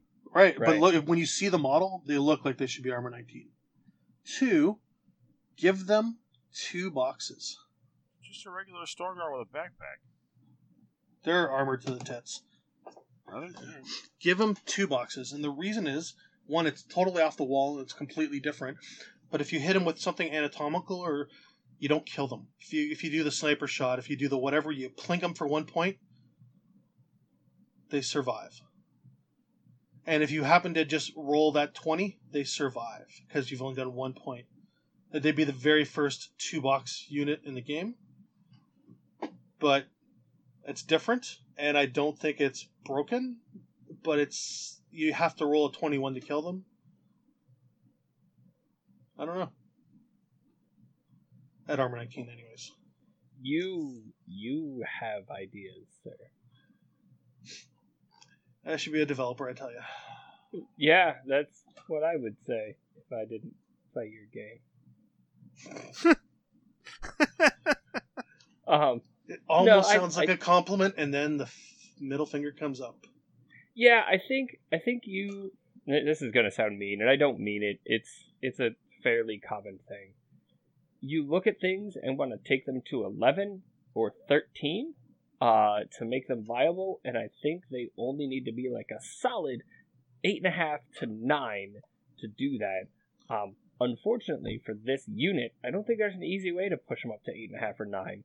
You either you either rework them, or you give them these this this eleven or thirteen, and then they outshine everything else in the faction, and that's all you're going to take. Oh, it- all right. Hold on. You want something weird? Give them a rule like ride along, where if a because they're storm guard, so if Mhm. like the cav move past them or move within an inch or two inches of them on their move, these guys, you know, quasi hop on for a li- for a quick second to get a speed boost. Like, so as long as you know they get moved past by cav, they get plus two speed that turn because they grabbed onto like some handy holds and jump off and have like that extra movement. So all of a sudden they I- go from would- speed seven, from speed five to speed seven with reach or touch. I would I would flavor it a different way. I don't. I, I get where you're going. I would flavor it differently and say that instead they uh the conduction charges their armor simply by by grabbing residual kinetic and magnetic energy and Yeah. pushing it into their their legs and their armor, allowing them to to get quick bursts of speed as opposed to jumping on a horse. Um, but I get the idea. It would be cool to have an ability like that where you have to like, but then you've got to keep track of each individual model, which model got passed within two inches. Maybe you open, but then again, you've got this neat dynamic where you want to have your unit ride through the other unit. Um, so you want to create a, a strange uh, formation where there's holes enough to ride a whole bunch of cav through to get your dudes. See what I mean? It adds right away. It's got that creative juice thing going. You're looking at deployment. You're looking at uh, how models are going to interact. And is Jonathan frozen? No, I'm staring at my staring at the silver line. Just seeing what I can come up with, and I don't I don't have a whole lot. Perforators. That's Strike. the that's the next unit. Yeah. Spray eight. Perforators don't have sprays at all. No, they're the they're the armor piercing guys, right? Yep. Oh, oh. Uh, not Rat Five. Everybody's gonna say that about everything that's Rat Five. Yeah, but it's a goddamn single shot gun that's Rat Five for some godforsaken reason. With assault. It's Rat five, Um, pow. It's range six, pow six, armor piercing. yep, and snipe is one of the options, I believe. Yeah, so you can You get can, yeah, you can range 10. snipe or plus two damage. So you can make it pow eight, or you can make it range ten. Which is cool. Like, honestly, I love them. I love everything about those models. Rat Five ruins it, and I almost feel like it's because, um, you know, when they were conceived, like the thought was, well, Convergence has such easy access to flare, Mhm. right? Like we pay one point for two point two two point two or three points for four models that have flare, Okay. but they're not allowed in that theme. Yeah, yeah. So my only source of flare in that theme is I either have to A, take a Prime Axiom and shit him out, or B, have to pay for a subpar heavy. I'm just gonna go with fucking every. There just seem to be these little outliers that make themes feel like bolt-ons, as opposed to a natural, organic part of the game, and these things really drive me nuts. So yeah, maybe they do deserve to be six because they were originally envisioned as a single army and not a pair of themed armies, and their their fives easily Yeah, turn to I mean- seven. Okay. Like I, make them make them rat six, and, and I, I'm I'm perfectly content with them. So I have I have a random thought. Give them a third shot type. That's an AOE three flare. They don't have shot types. Yeah, they do. They have empowered attack no. or snipe. It's not a shot type. Okay. It's the protean weapon ability that all the medium base have. So out of All the convergence, actually most most of the convergence infantry have like modes Okay, for their weapon. Fine. Add, All the medium based guys have them as rules. so add a third variable ranged option of flare. But then the the one rat five still has to hit something. That's why I make it an AoE three. They have You assaults too, right? So I mean, when you're assaulting in and you're base to base, you're gonna hit that flare. Yeah, but nobody else Let's make going rat six. it. It's so much easier. Yeah. I think I think a base stat jump is probably fine. like, there's no need for them to be rat five. Yeah. None. No, not not when Uh, you it- describe the way they are. Yeah, like it, it, it if if I could take those servitors in Clockwork Legion, then it's fine. Rat five makes sense because going up to eight is probably a bit too much with just a single flare. Yep. Um, but like you know, making them at six. Okay, now they can. Now they're at that number where they can possibly hit things on their own. Um, and you know, if I do get a flare in the theme, which is hard and requires a significant points investment, well, then I do get the then I do get the rat eight. I'm okay with that.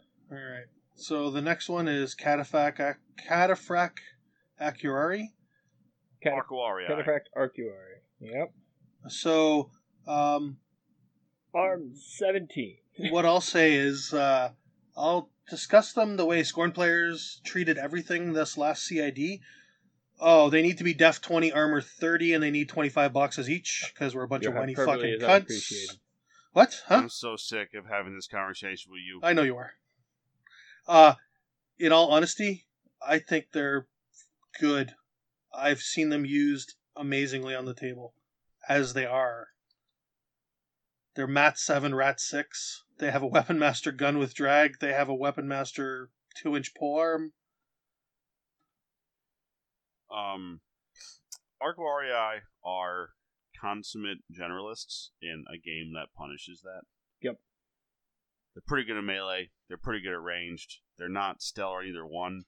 And when you compare it to other options, um, they're just not there. Uh, if you so, Cataphract defensive stats are bad. Uh, Cetrati, the only unit that has good defensive stats, which is why you still you actually see them played on the board. Um, twelve fifteen is not inspiring. These guys are 11, 15. Eleven fifteen is even worse. All right. It's been Uh, that five long. boxes sucks. I mean, I know you know that was like the big change from Mark two to Mark three. Is Meometry have five boxes, not eight? Uh, that that rule keeps being broken. Just not for cataphracts. Um, they have tough. That's cool. At the end of the day, Well, they're still problem they're still scrawny little guys just in big beefy armor. Yeah. Uh, you know, Man of War the same way though. And how many boxes they got? Yeah, but they're much much more like they're power armored. Basically, this is just a guy with layered plates. I mean, it's a huge guy with layered plates. Yeah. Surprised he's still speed five at that point. Yeah. Um, I know, and, and here's the thing: like, you know, if you want to compare Cataphract Cetrati to Man-O-War Shock Troopers, totally content. Uh, I love Cetrati where they are. I have no problems with them right now. Uh, I, I definitely wish they had eight boxes, but I will always wish that. Um, but like in the new world, they're okay. Yep. It's in the REI. Uh, same defensive stats, way better gun. Yeah. Fire UEs are a big deal, and they're still not even seen play. So and and they don't. Yeah, they don't see play. so Um, so I got one for you. If we're talking, I don't think they themselves need to be changed. I really don't. But give them an attachment. Give them an attachment that I don't know gives them assault. Maybe gives them steady and sturdy for those big heavy plates. Salt would be cool. Um, I'm, I'm I'm thinking something a little different. So back in Mark II, Arcuarii had a rule called hog tie. Actually, this is Mark One. Mark 1. I was. I was gonna say I don't remember that mark Two. But They had a rule called hog tied. Uh, John, you remember is that what that rule did? Ah. I don't need to. Got your cards? Oh shit! that for the for those at home, he held up a Mark One rulebook. I can't remember if if it was they got to like like they knocked things down or they could drag in large bases. All right. I think it was they could drag in large bases. Here, here is the, the when three or more Cataphract Arcuarii hit a target large base model with harpoons in the same turn, the model suffers hog tie. Here's why I won't come back. Hogtie is a continuous effect that reduces the affected base model speed to 1 and its base defense to 7. That's funny. It's a continuous effect. You can still shake it on a one or a two, or you can. Sorry, you can spend focus to get rid of it, can't you? Right. That if if it existed in this time and space. In instead, So how would you change that and update it to Mark Three? minus two speed, minus two defense. So that's one direction. Weaken. I, am so so they have CRA right? Yep. No, no, they don't. Okay. What? They Uh, just have tough. So first first step is to give them CRA, Okay, but what target do you pull to then? Because they have drag. the one making the attack, the way As it works always. Mark Two when they had CRA. Because uh, the Black Ogrun have CRA. Yeah.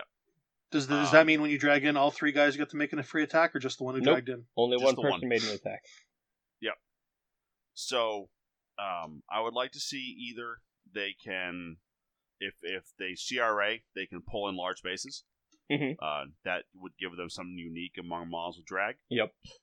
Uh, the other option, or you know, maybe even both, um, would be they can pull in a large base, and when it gets to them, they're knocked down. What's that? uh What's that stupid rule that the trappers have? Weaken or whatever? Oh, the goblins. Yeah. Yeah, they have weaken. So just put weaken on their their uh, drag. If you get hit by this attack, you're weakened, which is what minus two strength and death for a turn. Something like I'm that, yeah. I'm, I'm more interested in the uh, the the visual of it. That was one of my favorite things before because like you all- you had this idea that they're like uh like big game hunters, right? They go out in packs with these big ass harpoons and they pull down these huge fucking elephants and shit and and drag you know drag them in. So the, they're the Um, speeders going after the AT-ATs. Yeah, kind of. You know, it, it kind of had that that kind of a feel to it, and uh, I really like that. So, like, I, I, would- definitely appreciate uh, a that they can pull in models bigger than themselves because every model drag cannot, and and b the idea of like you know kind of pulling into you and then throw, dra- slamming on the ground and then stabbing it. You could do an ice cage type of effect. Oh, and just to so. Um, I, I'd be perfectly willing to relinquish Weapon Master guns to make this happen. Yeah. You could do an ice cage like effect where the first attack is minus two defense, second attack is minus two defense, third attack is knockdown. Yeah, you can do something like that. You know, something along the lines of just uh, to represent the fact that it's harder to defend when you have uh, big fucking harpoons sticking out of you. and ropes. Yeah. Huh. Okay. Yeah, I think there are certainly interesting directions you can take it. Yeah. Um, they're just kind of there's boring and not there's very good there's, right now. there's a, some interesting stuff there. So Bile Thralls is the next one. Um, they're not taken not because they're not good. They're pretty much fine. They're not great, but they're pretty much fine. Uh, their theme is not great, and is not going to be taken with the rest of the themes in existence. So it's not about fixing Bile Thralls. It's about fixing Infernal Machines. Yeah, I mean their theme is some par, and like even if you're gonna play the theme, the theme very heavily rewards taking a boatload of uh, Mechanothralls, not so much Bile Thralls. Well, with the Necrosurgeons now being able to turn Carrion Thralls and Mechanothralls into Bile Thralls as the game goes on, and to give the Bile Thralls advanced deployment, you there's a reward there, right? I've okay. I've done it a couple times. It was completely worth it when I did it. But you you have to take certain casters, which is which is fine, right? That's how things like that are supposed to work. I don't think that they're going to be fixed by um adjusting their stats or anything. Their, their theme is just too bad. Okay, that's fair. So the next one is uh, Steelhead Rifleman. Do they still have range 10? They have range 10 military rifles, 10 11s. Give them give them range 12. Really and truly, that's all they need. They're Mat 5, Rat 5. CRA, they're dirt cheap. Nope. No, they're not. 9 They're 814. 814. If Immortals are, what, 813 now? 713? 813, yeah. 813? but that is but see I, I really like that point cost and the reasoning behind that because they're finally undoing the weirdnesses that exist in the game based on themes. In that, no, Immortals are not actually 813. There's no way in a realistic, balanced game where you're going to be playing out of themes all the time that they are worth 813. They are clearly better than that. Yes. But you cannot run Exalted Host the way it's meant to be run with the models they want you to play with if they are 8 if they are 915 you just can't fit Yeah, enough stuff eight thirteen with with the with the discounted UA, like there's just so much more.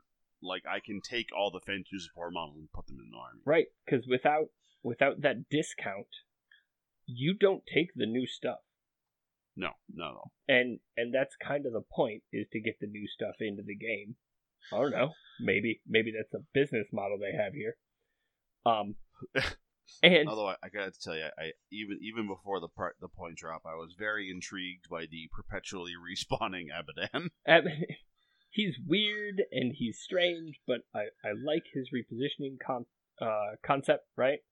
Because Yeah.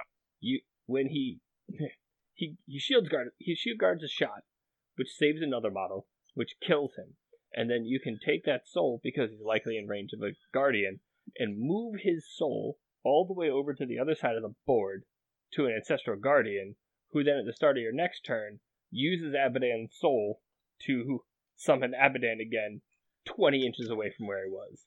I think that's awesome. And the fun thing is, uh, remember the Supreme Guardian can also do that. He can summon him back? He's an he's an official guardian. Sweet. Love it. Love it. Love it. So the only thing these guys need is range twelve. Um, they should be seven eleven because they're mat five, rad five. Uh, Seven Eleven seems cheap for a Gun. for what's essentially long gunners. And Yeah, then, 7 uh, Eleven's way too cheap.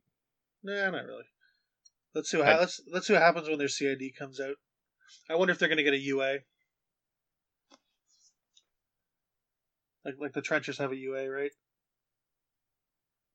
Wonder if They they are gonna get a UA, or if they're gonna get a weapon attachment, like they'll get the cannon or something. Weren't they advertising a UA that gives them magic guns? That'd be pretty solid. Oh, maybe. Was that a UA or was that just a command attachment you could like put anywhere? Like a I don't solo. remember. But- It was a while ago. It was a very long time ago. But yeah, they just need a little more range. There's enough stuff like Deadeye in the faction or Damiano's plus two to hit buff. Like on their own they suck, but in a faction that gives them buffs, they're not bad. Yeah, that's why I don't necessarily agree with dropping their points down. It's it's not their cost that's the problem. It's their their efficacy in doing what they're supposed to do, which is reach out and diddle somebody. They they don't have reach or diddle. Except you're also then paying a tax to improve them. Right, because then you need to buy this model, you need to buy that model, you need to take them with this caster. So they're sort of pigeonholed, and you're paying tax to just to get them to work as good as other units that are cheaper. That Everything in this game is pigeonholed now because of themes, so it doesn't seem like a big deal. and Mm. everything is based on synergies, so that doesn't seem like a big deal to me either. So, assault commandos. Right, assault commandos. Can we? I. These guys are so cool. Can we do something useful with them? So a couple things I think, and it was funny. Uh, I was having a conversation tonight with a friend of mine about these guys. Um, one thing I would like to see is uh, um, a def debuff component to their grenade. Mhm. Um, because it doesn't. I feel like it used to, but it doesn't now. That makes me sad. Uh, the other problem I have with these guys is they're just in the wrong fucking theme. Yeah, Um, they do not belong in Winter Guard Command, especially when since they don't give you they aren't worth uh, free cards. Like why why why are you here? Um, So, I'd be much I was going to say, do you think with Crucible Guard being what they are, these guys will make a resurgence? why They're immune to gas effects, so they're immune to most of the weapons, and they're immune to fire and corrosion, so they're immune, immune to the rest They of the weapons. suck. Like they got a shitty gun and a shitty bayonet. Oh yeah, their weapon. So to me, their appeal is their grenade is the is the smoke grenade. And I think if you add a a def def, def reducing component to it, like minus two def or something, everything in the cloud, and take them from Winter Guard Command and put them in Legion of Steel, and make them cover free points, um, I think you have a compelling option there. Just to have a squad behind your Iron Fangs, uh, lobbing, lobbing uh, grenades so that they're minus two death, and the Iron Fangs can go in and use their Mat Six to stab. Yeah, I don't. I don't think there's ever a theme that they are going to fit in. Do you think they they- they should have a shield bash? They do. No, they don't. They have two weapons. Yeah, they don't. They took away the shield. Yeah. Ugh, they already sucked. As far as I can tell, I'm pretty sure they just have the bayonet. They have a half inch reach PS9 weapon that has Yeah. like brutal charge or something. Yeah, brutal charge. All right. They're twelve fourteen with shield wall assault. That shows you how often I have seen them on the board since Mark Three. Yeah, I mean, They can still take the three flamethrower attachments. Yep. and and it's 16 points to the full unit. That's a lot. 10, 16. Nineteen if you That take nineteen. reasonable, doesn't it? Nineteen if you take the three uh the three attachments. The attachments. Which are- are the only good models in the unit. yeah. The point. Co- the uh commandos are two. I mean, the flamethrowers are two each. So 16, 17, 18, 19, 20, 20, 22. 22 points for the freaking unit. Yeah, they're just not good. Oh, they're two points each. Jesus, and they don't even blow up anymore. Nope. And they did get a bump to Rat 6. They used to be Rat 5, so that's at least a thing. Rat Oh, they have gunfighter good. on their flamer too. Um, And then you have Strakhov 1 giving him veteran leader when Strakhov just wants a bunch of jacks. So right. yeah, this is Ugh. weird. They're just weird. They're they're durable. I'm putting that in quotes, right? They're durable No. shooting models, which is sure. not common. Um, they're ARM 18 in shield wall if they can if they can last that long.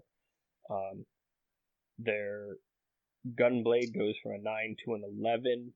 It's not terrible, but it's not great either. Um, assault, They have an okay assault. yeah, assault is all right, but it's just a like it allows them to have two attacks on the turn they charge. Yeah. Um, that's all it really does for them. Their defense is miserable at twelve. Um, speed six is also really like they do a lot of unique things that the game doesn't really know how to deal with all at once. Yeah. So the strangle gas is really interesting because it's a bizarre off switch for things that don't normally have off switches because it's that um, cannot have damage removed. Right, so it's it's it it's that anti healing effect that gets around things like um, do me was it two's feat or do me three's feat? Two's feat which is the one that heals? Three. Uh, do Yeah. me three's feat it gets it prevents colossals from actually you know healing if they're in that stupid aoe and if you hit him from a like you know on the front and the back of the model that's a lot of space for that colossal has to move to get out of there. Um like um kicky monks or sorry harby's feat. It's or harby's uh sorry martyrdom.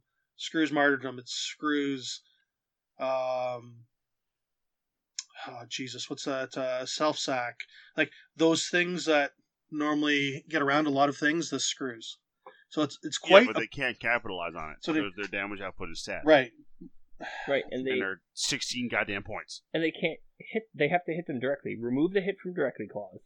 Yeah, but yeah, because remember, it's not a normal. AoE. yeah remove the hit them directly. Um, give them. I don't know. No, just just remove the indirectly clause, the hit directly clause. Allow them to shoot at things, um, and maybe give them arcing fire so they can fire over the front lines and just and then have somebody go in and they, and then at the end of the day, their durability and their speed and their strangle gas has saved them from enough models, and your front wave chaff has gotten enough models done that they can come in and clean up what's left. and do nothing about it. But but I actually Another thing is that there's absolutely no reason they can't fire. They shouldn't be able to use their grenade and their gun in the same activation. None. um like they don't have they don't have grenades. That's I'm what the strangle gas is. it's it a, used it's to strangling glass. Grass is an underslung grenade launcher on the gun. Uh, so you mean be able to shoot the shoot both, shoot the gun and shoot the gas? Yep. Yes. Um, or if you want to keep it like that, make the carbines 12s or 13s. Like, honestly, probably 13. With arcing fire, yeah. No, not arcing Arc- fire in the no, carbine. no, no, just- arcing fire on the grenade. gas and Yeah. thirteen on the carbine. Really, I think that's all these guys need. Because then, like, And probably a points discount. well, Remember, Jason, the current theme they're in is Winter Guard Command, and they don't count for free points.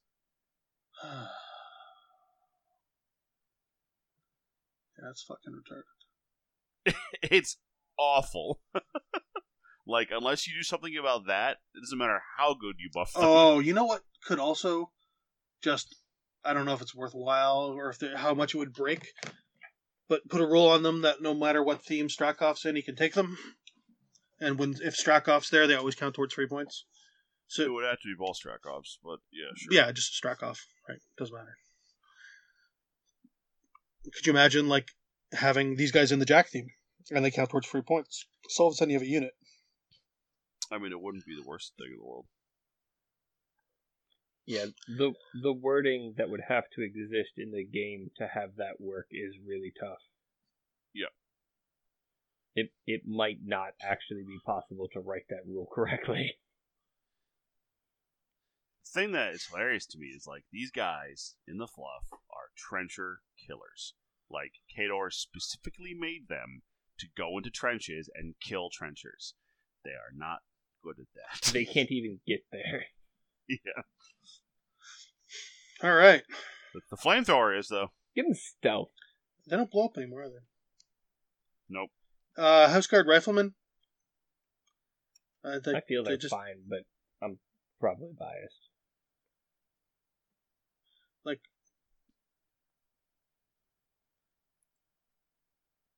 I don't. uh They were just CID'd. Like Yeah.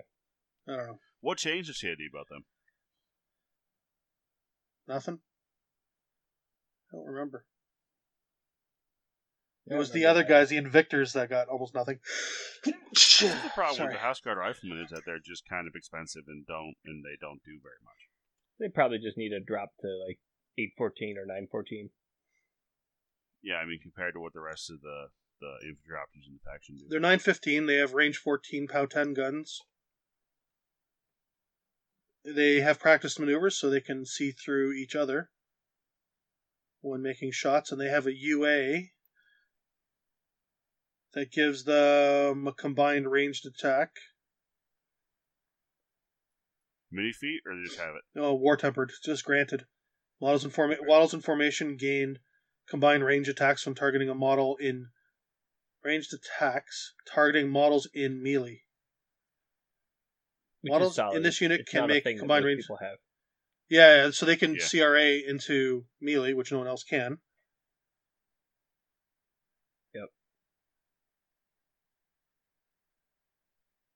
Yeah, I'm not sure. Uh, I don't know why these guys aren't played very often because I, I don't know enough about the faction. Whites, Yep. whites of their eyes is weird. That's uh, if they're within eight inches, they get an extra die to hit. Yep. And uh, isn't there who? What's that solo that can give them something weird, like plus two inches of movement or the ability to ignore stealth or something? Whites of their eyes feels like shooting gallery. It's one of those rules that seems cool on paper but doesn't actually work well. Is it the Thane? You're yeah, I've never seen it used.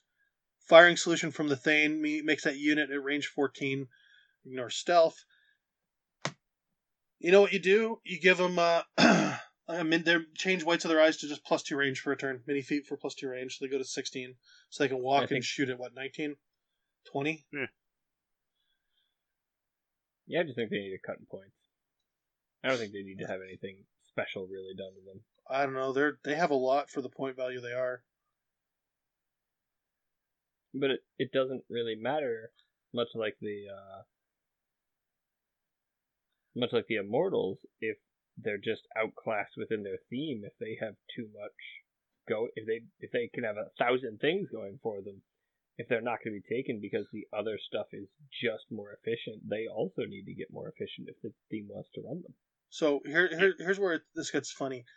They are exactly they are eight fourteen versus nine fifteen. They are the same same stats as Steelhead Rifleman, except they have range fourteen instead of range ten. Yep. They have they can shoot through each other where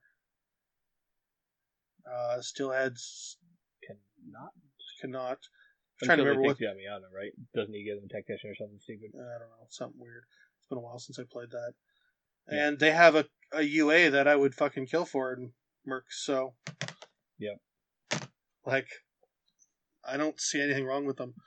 Make them the same cost, then if you really need to, make them the same cost as Steelheads, 814. Done. Yep. Yep.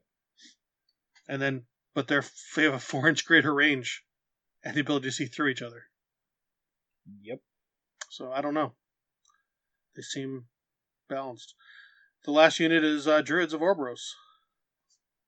They can Which- stay dead forever. Yeah, exactly. That's what I was thinking too. Did they Works for me. We're a bunch of dicks. This is great. did they not just go through CID and get changed? I don't think so. I don't think they got changed. I don't think they got looked at. They're exactly where the developers want them, and it's a very precision choice unit. It's like I Well- need to do exactly this. Well, And then you who take are them. we to question the developers then? Moving on. I'm- Next question. We just did forty minutes of questioning the developers. Shh. That's that's not what we were doing. Chris Young, our buddy Chris from War Nouns of Renown. Uh, I always hear people say it is not. Oh God. I always hear people say it is not made that mistake for if. It is not made that mistake for losing a game, but I think this discredits the main skill in Warmachine, which is applying and adapting your knowledge of the game under pressure over an extended period of time. To be able to perform at the top level for five to seven games in a row is a skill in itself, which isn't even given credit. I agree. Like, so what he's trying to say is that often the opponent, and we've we've talked about this with with player agency, right? Will go, man, if it wasn't for that single mistake I made, I'd have won that game. And your opponent, the and the guy receiving this conversation is going, but you didn't, and I played a game that allowed you to make that mistake, right? Um, and Yep. he is absolutely correct. We often say that it takes a lot of luck to get through seven games without having your dice shit the bed, right? But it also takes a lot of personal skill to mitigate when those dice do go south. And and to play at a level that you're not getting stressed, you're not tilting, you're just focused in, playing the game and, and making sure that you don't make those dumb mistakes over the course of a seven round tournament. Yeah, you know, just to consistently make the right calls for eight to ten hours. Yeah, because if you're playing something like Cryx or you're you're pushing to those seven round games, you're playing almost all of those seven, eight rounds, right? You just you're playing two hours back to back to back to back forever. Yep. So, I guess the, the what you could say there too is you might make a mistake in those five to seven games, but the ability to adapt and deal with this mistake you made uh, without costing you the game or without like tilting and losing your mind is also a skill in itself, especially six games in. You know, you're in the top four. You know, if you win this, you're going for, you know, top table. And all of a sudden you forget defeat. It's like, okay, what's my out? Right. And you you keep calm, you you take your deep breaths and you just keep grinding through the game and and positioning as if you never meant to feat. You do all this stuff to make sure that you're still in a position where if you survive next round, despite not feating, you're still in a good position. Yeah. I agree. That was a good question slash statement slash. I'm just leaving it there. Brian Fox, is there any reason I shouldn't run run the Khador Pacific Rim list with Butcher One and just absolutely destroy everything in the world in melee? I mean, I see no reason why that couldn't be a fun list. I do. Why? So why is Atlas good with with Harkevich? Is it because it gets more gunshots? Uh, no, Mobility. that's part of it, but it's because of mobility. Mobility. Oh yeah, yeah. Too slow. Uh, you just have to. you're- Your your scenario game is interesting. yes, uh, speed. A bunch of speed four colossals is hmm, pretty mediocre. Now, that list after Warmachine Weekend, when Sources Zero is out and you can throw in boundless charges, is a little different. It's something different. When, when yeah. jacks can charge faster than they can run. It means you got to put a colossal on Sorscha. Actually, I don't think you can fit. I don't think you can do that list and have Sorscha. Is Source allowed to be a free model? I think so. Yes. Sub Zero is so. And yeah, Kane's, it might be Kane with a Zero different is. theme. Well, will she be allowed in that theme? Is the thing. Like, because Sub Zero is only allowed in two themes. Same with Kane. Uh, I don't think she would be allowed in the team. That makes sense. Hmm. Yeah, you, you get Kase models, Chaotic models, Widowmaker models. Oh no, yeah, Soul's a battle group controller. She's she's allowed. And can she be free in that team? Uh, yes. So, seems good to me. So there you go. So that yeah, I think I think Sorscha Zero changes your math, but uh, without her, it seems like uh, yeah, no, you're gonna have a devastating feat turn. But boy, are you susceptible to control. Yeah. Uh, yeah, Haley too will ruin your day and she's coming back. I mean, even light control. Stranglehold just makes you so sad. Oh. All right. So, Brian, there's a couple reasons. Chris Batson, I bought Primal Terrors. Good job. Worth the hype? Yes, yes, it is. What are my bad matchups that I should watch out for? Depends what version you're playing, Chris.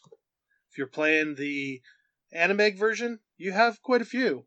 If you're playing the Kallus version, you have like two in the game.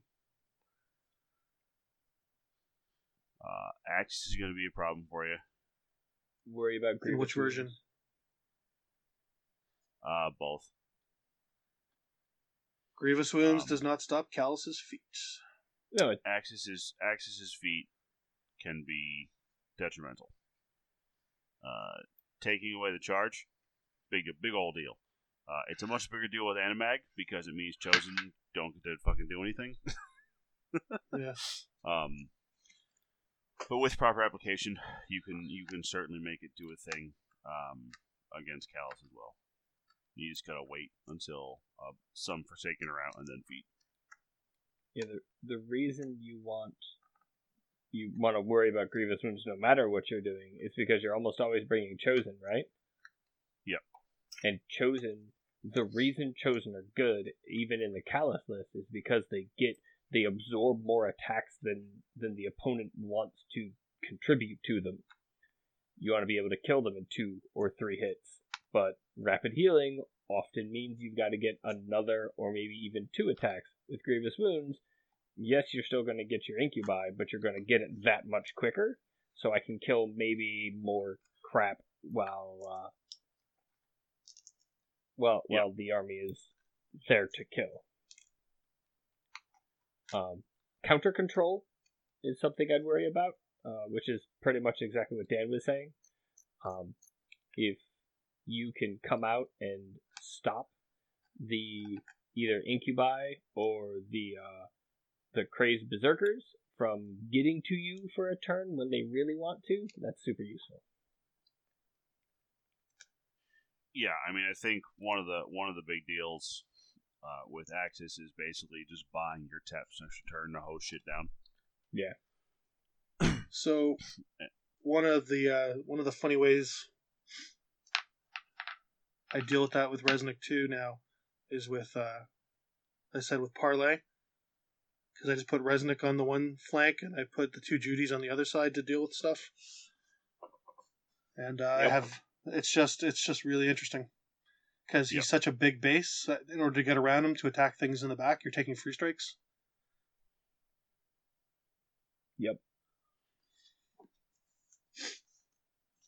I'm really curious to see how uh, Corbeau manages to parlay with uh, Soulless Abominations, but whatever. Who's a Soulless Abomination? Incubi. They're still warrior models. That's I know that. point. That's what I'm saying. Oh. Like, I'm not saying the rule doesn't work. I'm saying it's stupid the rule works. Oh, she flashes a little thigh. They remember the humanity they used to have. Used to have, they erupted out of already corrupted elves. I'm sure those elves used to mate. They can appreciate the look of a good courtesan. I don't know. So what's the next question we got? Yeah. Elias Thury, playing for solely assassination. How viable is it? Just as viable as it. Wait, no, that's not right. Uh, it kind of is hard. Um, casters are more durable nowadays than they ever have been, and it is it is a trying time to speak only for assassination. You have to learn um to do scenario. You just have to. Sorry. Yeah, I mean, it used to be your only real concern with assassination was worrying about attrition, but now you have to worry about scenario as well, and I think that can be a big problem. Yep. Huh. Um, in a standard steamroller format, it's not. In a five man team tournament format, where all five of you are going for assassinations, you know, and you get good matchups, three out of the three out of the five of you might have a chance to get it.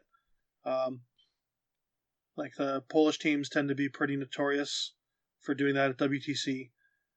Um, some other teams, there's another team that predominantly does that. Um, I mean, that's one, but in a team event, you, you almost want to have that anyway, right? Because you, you know, if you're looking at a matchup where uh, none of you feel great into it, you just throw your assassination player onto the grenade and hope you can pull the assassination out before he loses. Yeah, because 50 50 is better than not. In a steamroller, trying to trying to go the distance,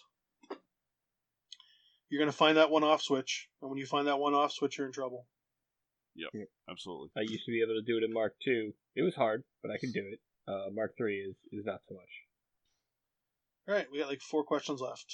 All right. Keith Donaldson, when talking about this, when when talking about this being the time of the year to innovate, how do you feel limited factions can do this?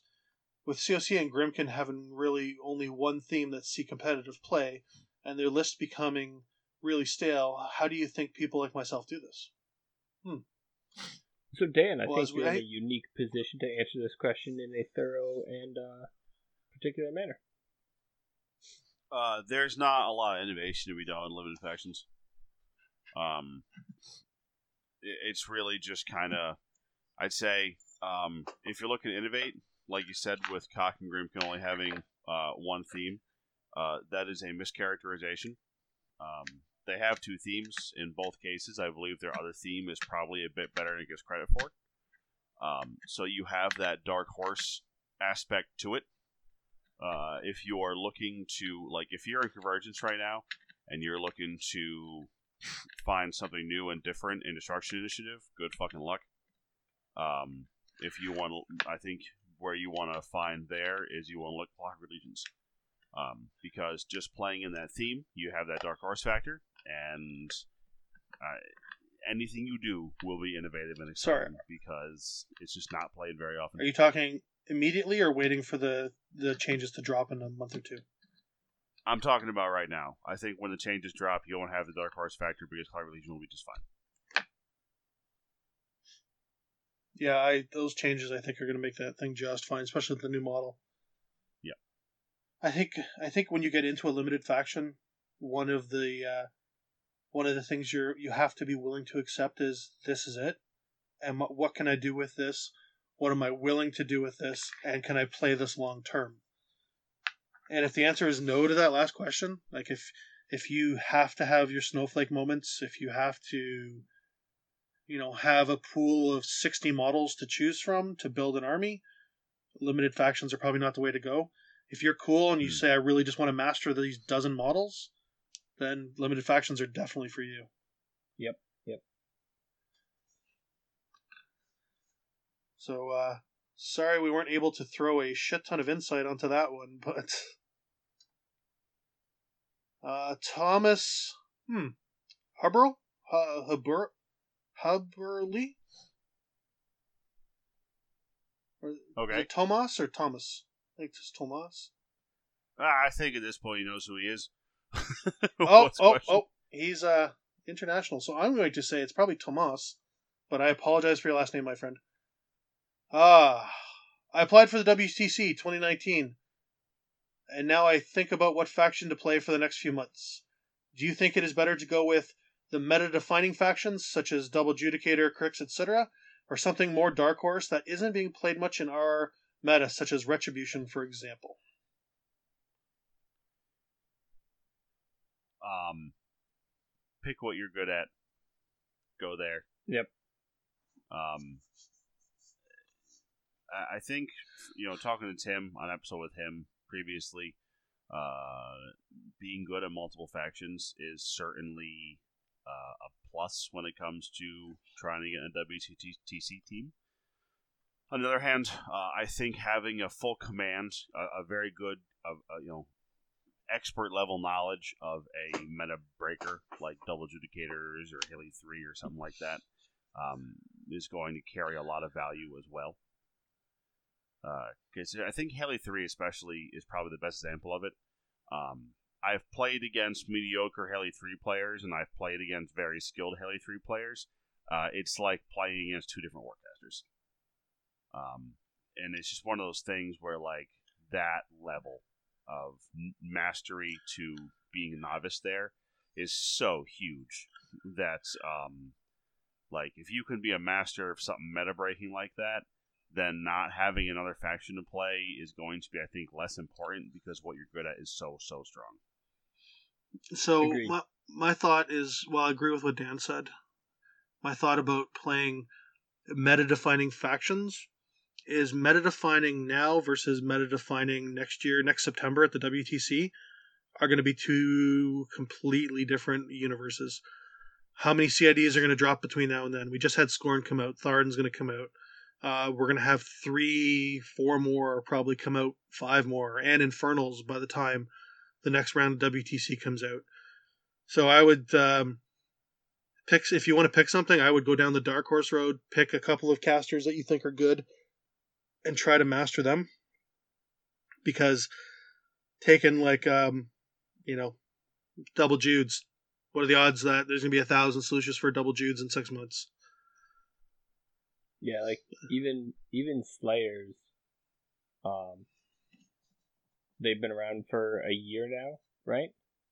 LVO Yeah. last year, um, February, so a little bit less, but they are slowly. The answers are coming to them.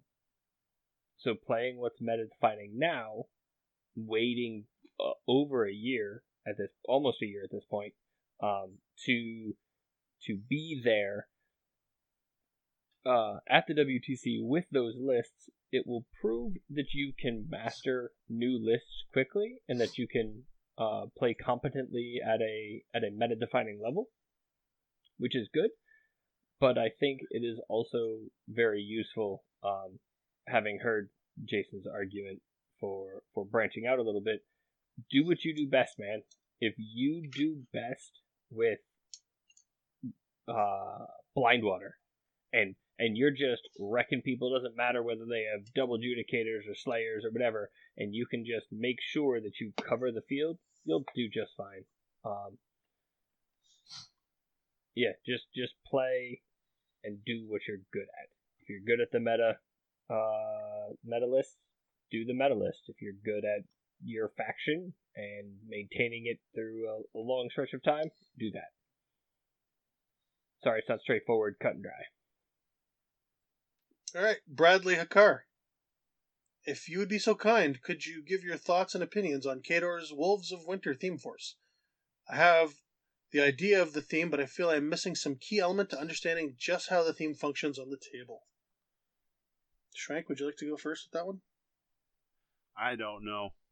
Oh, I thought you were the f- Kador player. I I was. I never. I this theme never clicked with me. I I think I'm in the same place he is. Uh, I understand. I think I understand why it's good, and I think you can have some interesting options with it. Uh, I've never been able to get it beyond interesting. It, I think Huh. it's m- missing a couple things, isn't it? Like it really just feels like it needs more, and that it's not. So you can take Grey Lords, you can take Doom Reavers, you can take the Grey Lord Cavalry. Um, ah, I should probably pull up what we're talking about. Khador, Khador Warcasters, non-character Warjacks, Doom Reavers, Grey Lords, Battle Mechanics, and War Dogs. And one unit of uh, Doom Reavers gains Apparition at the start of your turn. Okay, so I pretty much had it then. Um, so like, it's it's an interesting theme. It's a little weird. Uh, you know, you get your standard free attachments, free solos. Uh, oh, and also remember, it's um, it's it can be a different Doom Reaver unit every turn Right. because you're picking which one Yep. in the control phase. Or Grey Lord units. Really, it's any unit. uh, apparition on the Grey Lord Cav is a big deal. Um, that's a lot of threat range, a lot of damage you can put out. They're already really, really fast. Yep, they're already very fast. Uh, starting with upkeep spells is one of those things where it can be very good depending what you're using it in. Um, it's it's kind of a weird theme list. It's it's it's kind of out there. Uh, I honestly never got into it. Never really wanted to try it. Um, it's it's a big question mark for me, unfortunately. So, I've seen Matt McWaters play it with um, Vlad 2 with a lot of Yep. success because you just turn those Doom Reavers up to 20. Absolutely. But um, I think there's some other gameplay in Khador that hasn't really been touched. For example, um, Sorscha 3.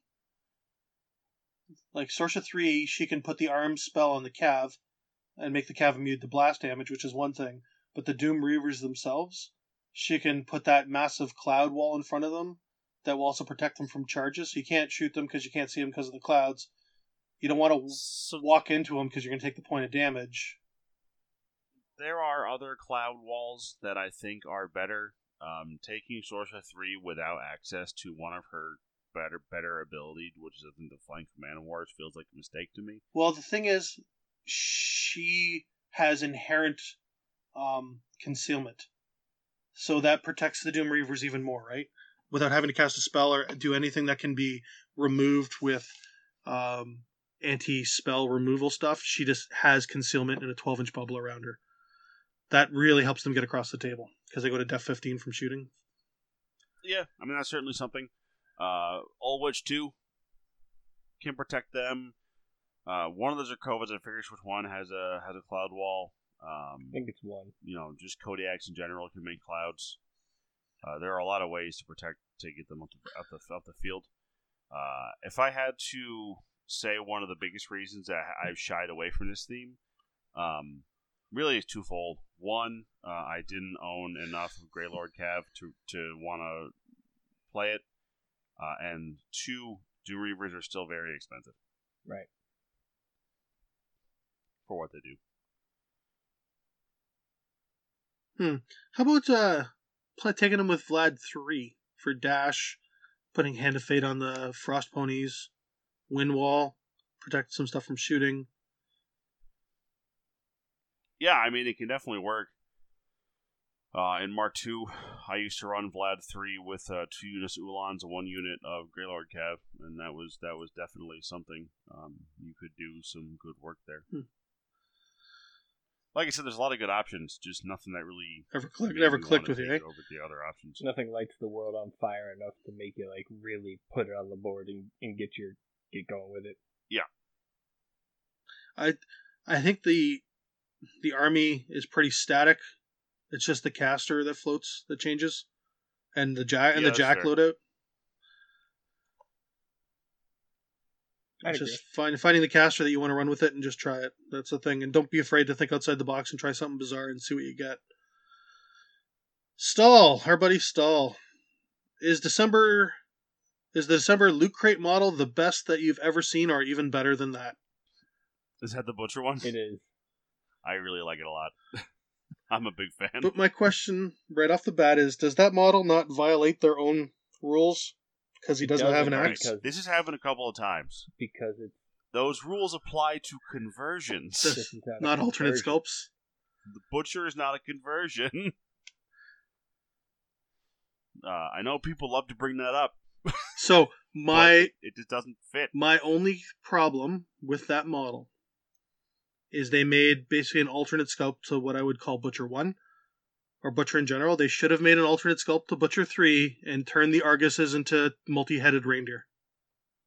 That would have been a lot of free money to give people subscribing to the Loot Crate. But he's not wrong in that that is a better, cooler idea. That would be awesome. Although, and again, don't get me wrong. If I'm running an event and someone wants to have that be any of the butchers, you go right ahead. Yep. Get to it.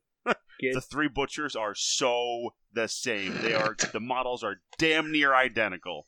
You got butcher with his axe in one hand, and then there's butcher with axe in two his two hands, but on a pile of corpses. And then we're back to butcher with his axe in one hand, but he's screaming this time. but but now he's yelling. And he has a Uh, I bigger mean, gut, I think, because he had more beer. Yeah, like his armor doesn't change, his weapon loadout doesn't change. It- So so I'm going to be the dissenting opinion here, and I actually hate that model. That model is it is not the dumbest model they have done. Uh but I can't think of a dumber one right now. And it's just I know why and it's it's I have no whimsy on that level. Uh it is it's just not what I want in models ever. So while I get that other people like it and that it is cool, I have less than zero desire to see it on, uh, well, to own it for myself. Other people, you know, have at. Uh, I will let you use it in one of my tournaments, as as Dan said, as any of the three butchers. Do your thing, man. I am not going to stop you, but I will never willingly paint, purchase, or assemble that model. Huh. I like it. I like it. I think it's um fun, it's festive. It's it's definitely not bah humbuggy. Yeah, I'm a I'm a humbug. Yeah, so I am too most of the time, but that model's definitely not. I still think he, I need you need to modify him though. Put itty bitty little like LEDs on him that flash. You want the butcher to flash you? I'm confused. Yeah, that's fine. Or maybe Okay. paint his paint that staff up like a giant candy cane. Anyways, I think that we're out of questions. we are. Yeah. I think I think we're right out of time too. Oh, we're almost almost two and a half hours. All right. Well, that feels like an episode. Then what do you guys think? I think so because we pre-rambled for forty five minutes and it's almost uh, midnight. So Your definition of almost midnight. It's 11. Mine is very different. yeah, I realized it was. I thought it was uh, eleven fifty four, but it's eleven oh four. So we're okay. We're we're good. All right, cool. All right then. Well, um, everyone, uh, next week there will be no normal episode of Battle Driven, as half of us are going to be at Warmachine Weekend. Um, our Crucible Guard episode with Dan Gardancia was recorded. Uh, however, I'm running into considerable difficulties with the audio editing, uh, so I'm hoping to get that episode up uh, uh, the weekend of Warmachine Weekend, so it'll be next weekend, and that will kind of take the place of next week's episode. Uh, just so if anyone cares about numbers, uh, 25 and 24 will be a little reversed. Episode 25 is this week. Episode 24 will be next week. Indeed. And uh, All right, and with that, there will be no ask for Uh, questions next week. Keep them. Hold them. Yeah, hold on to your questions because we're not going to be posting anything. All I'll be do all I'll be doing is throwing out that video when I get it done. Yep. So uh, thank you all Oh. for listening. Eh, What? I'll tell you afterwards. Never mind. I'll tell you when we're done. So do your ex- exit throw. All right, good, good, good addition, Jason. Thank you. Oh, you're welcome. Your contributions are welcome. Yeah. Oh, All right, everyone. And uh, as always, this is Battle Driven. battle driven. Battle driven. Yeah. Anal bleaching.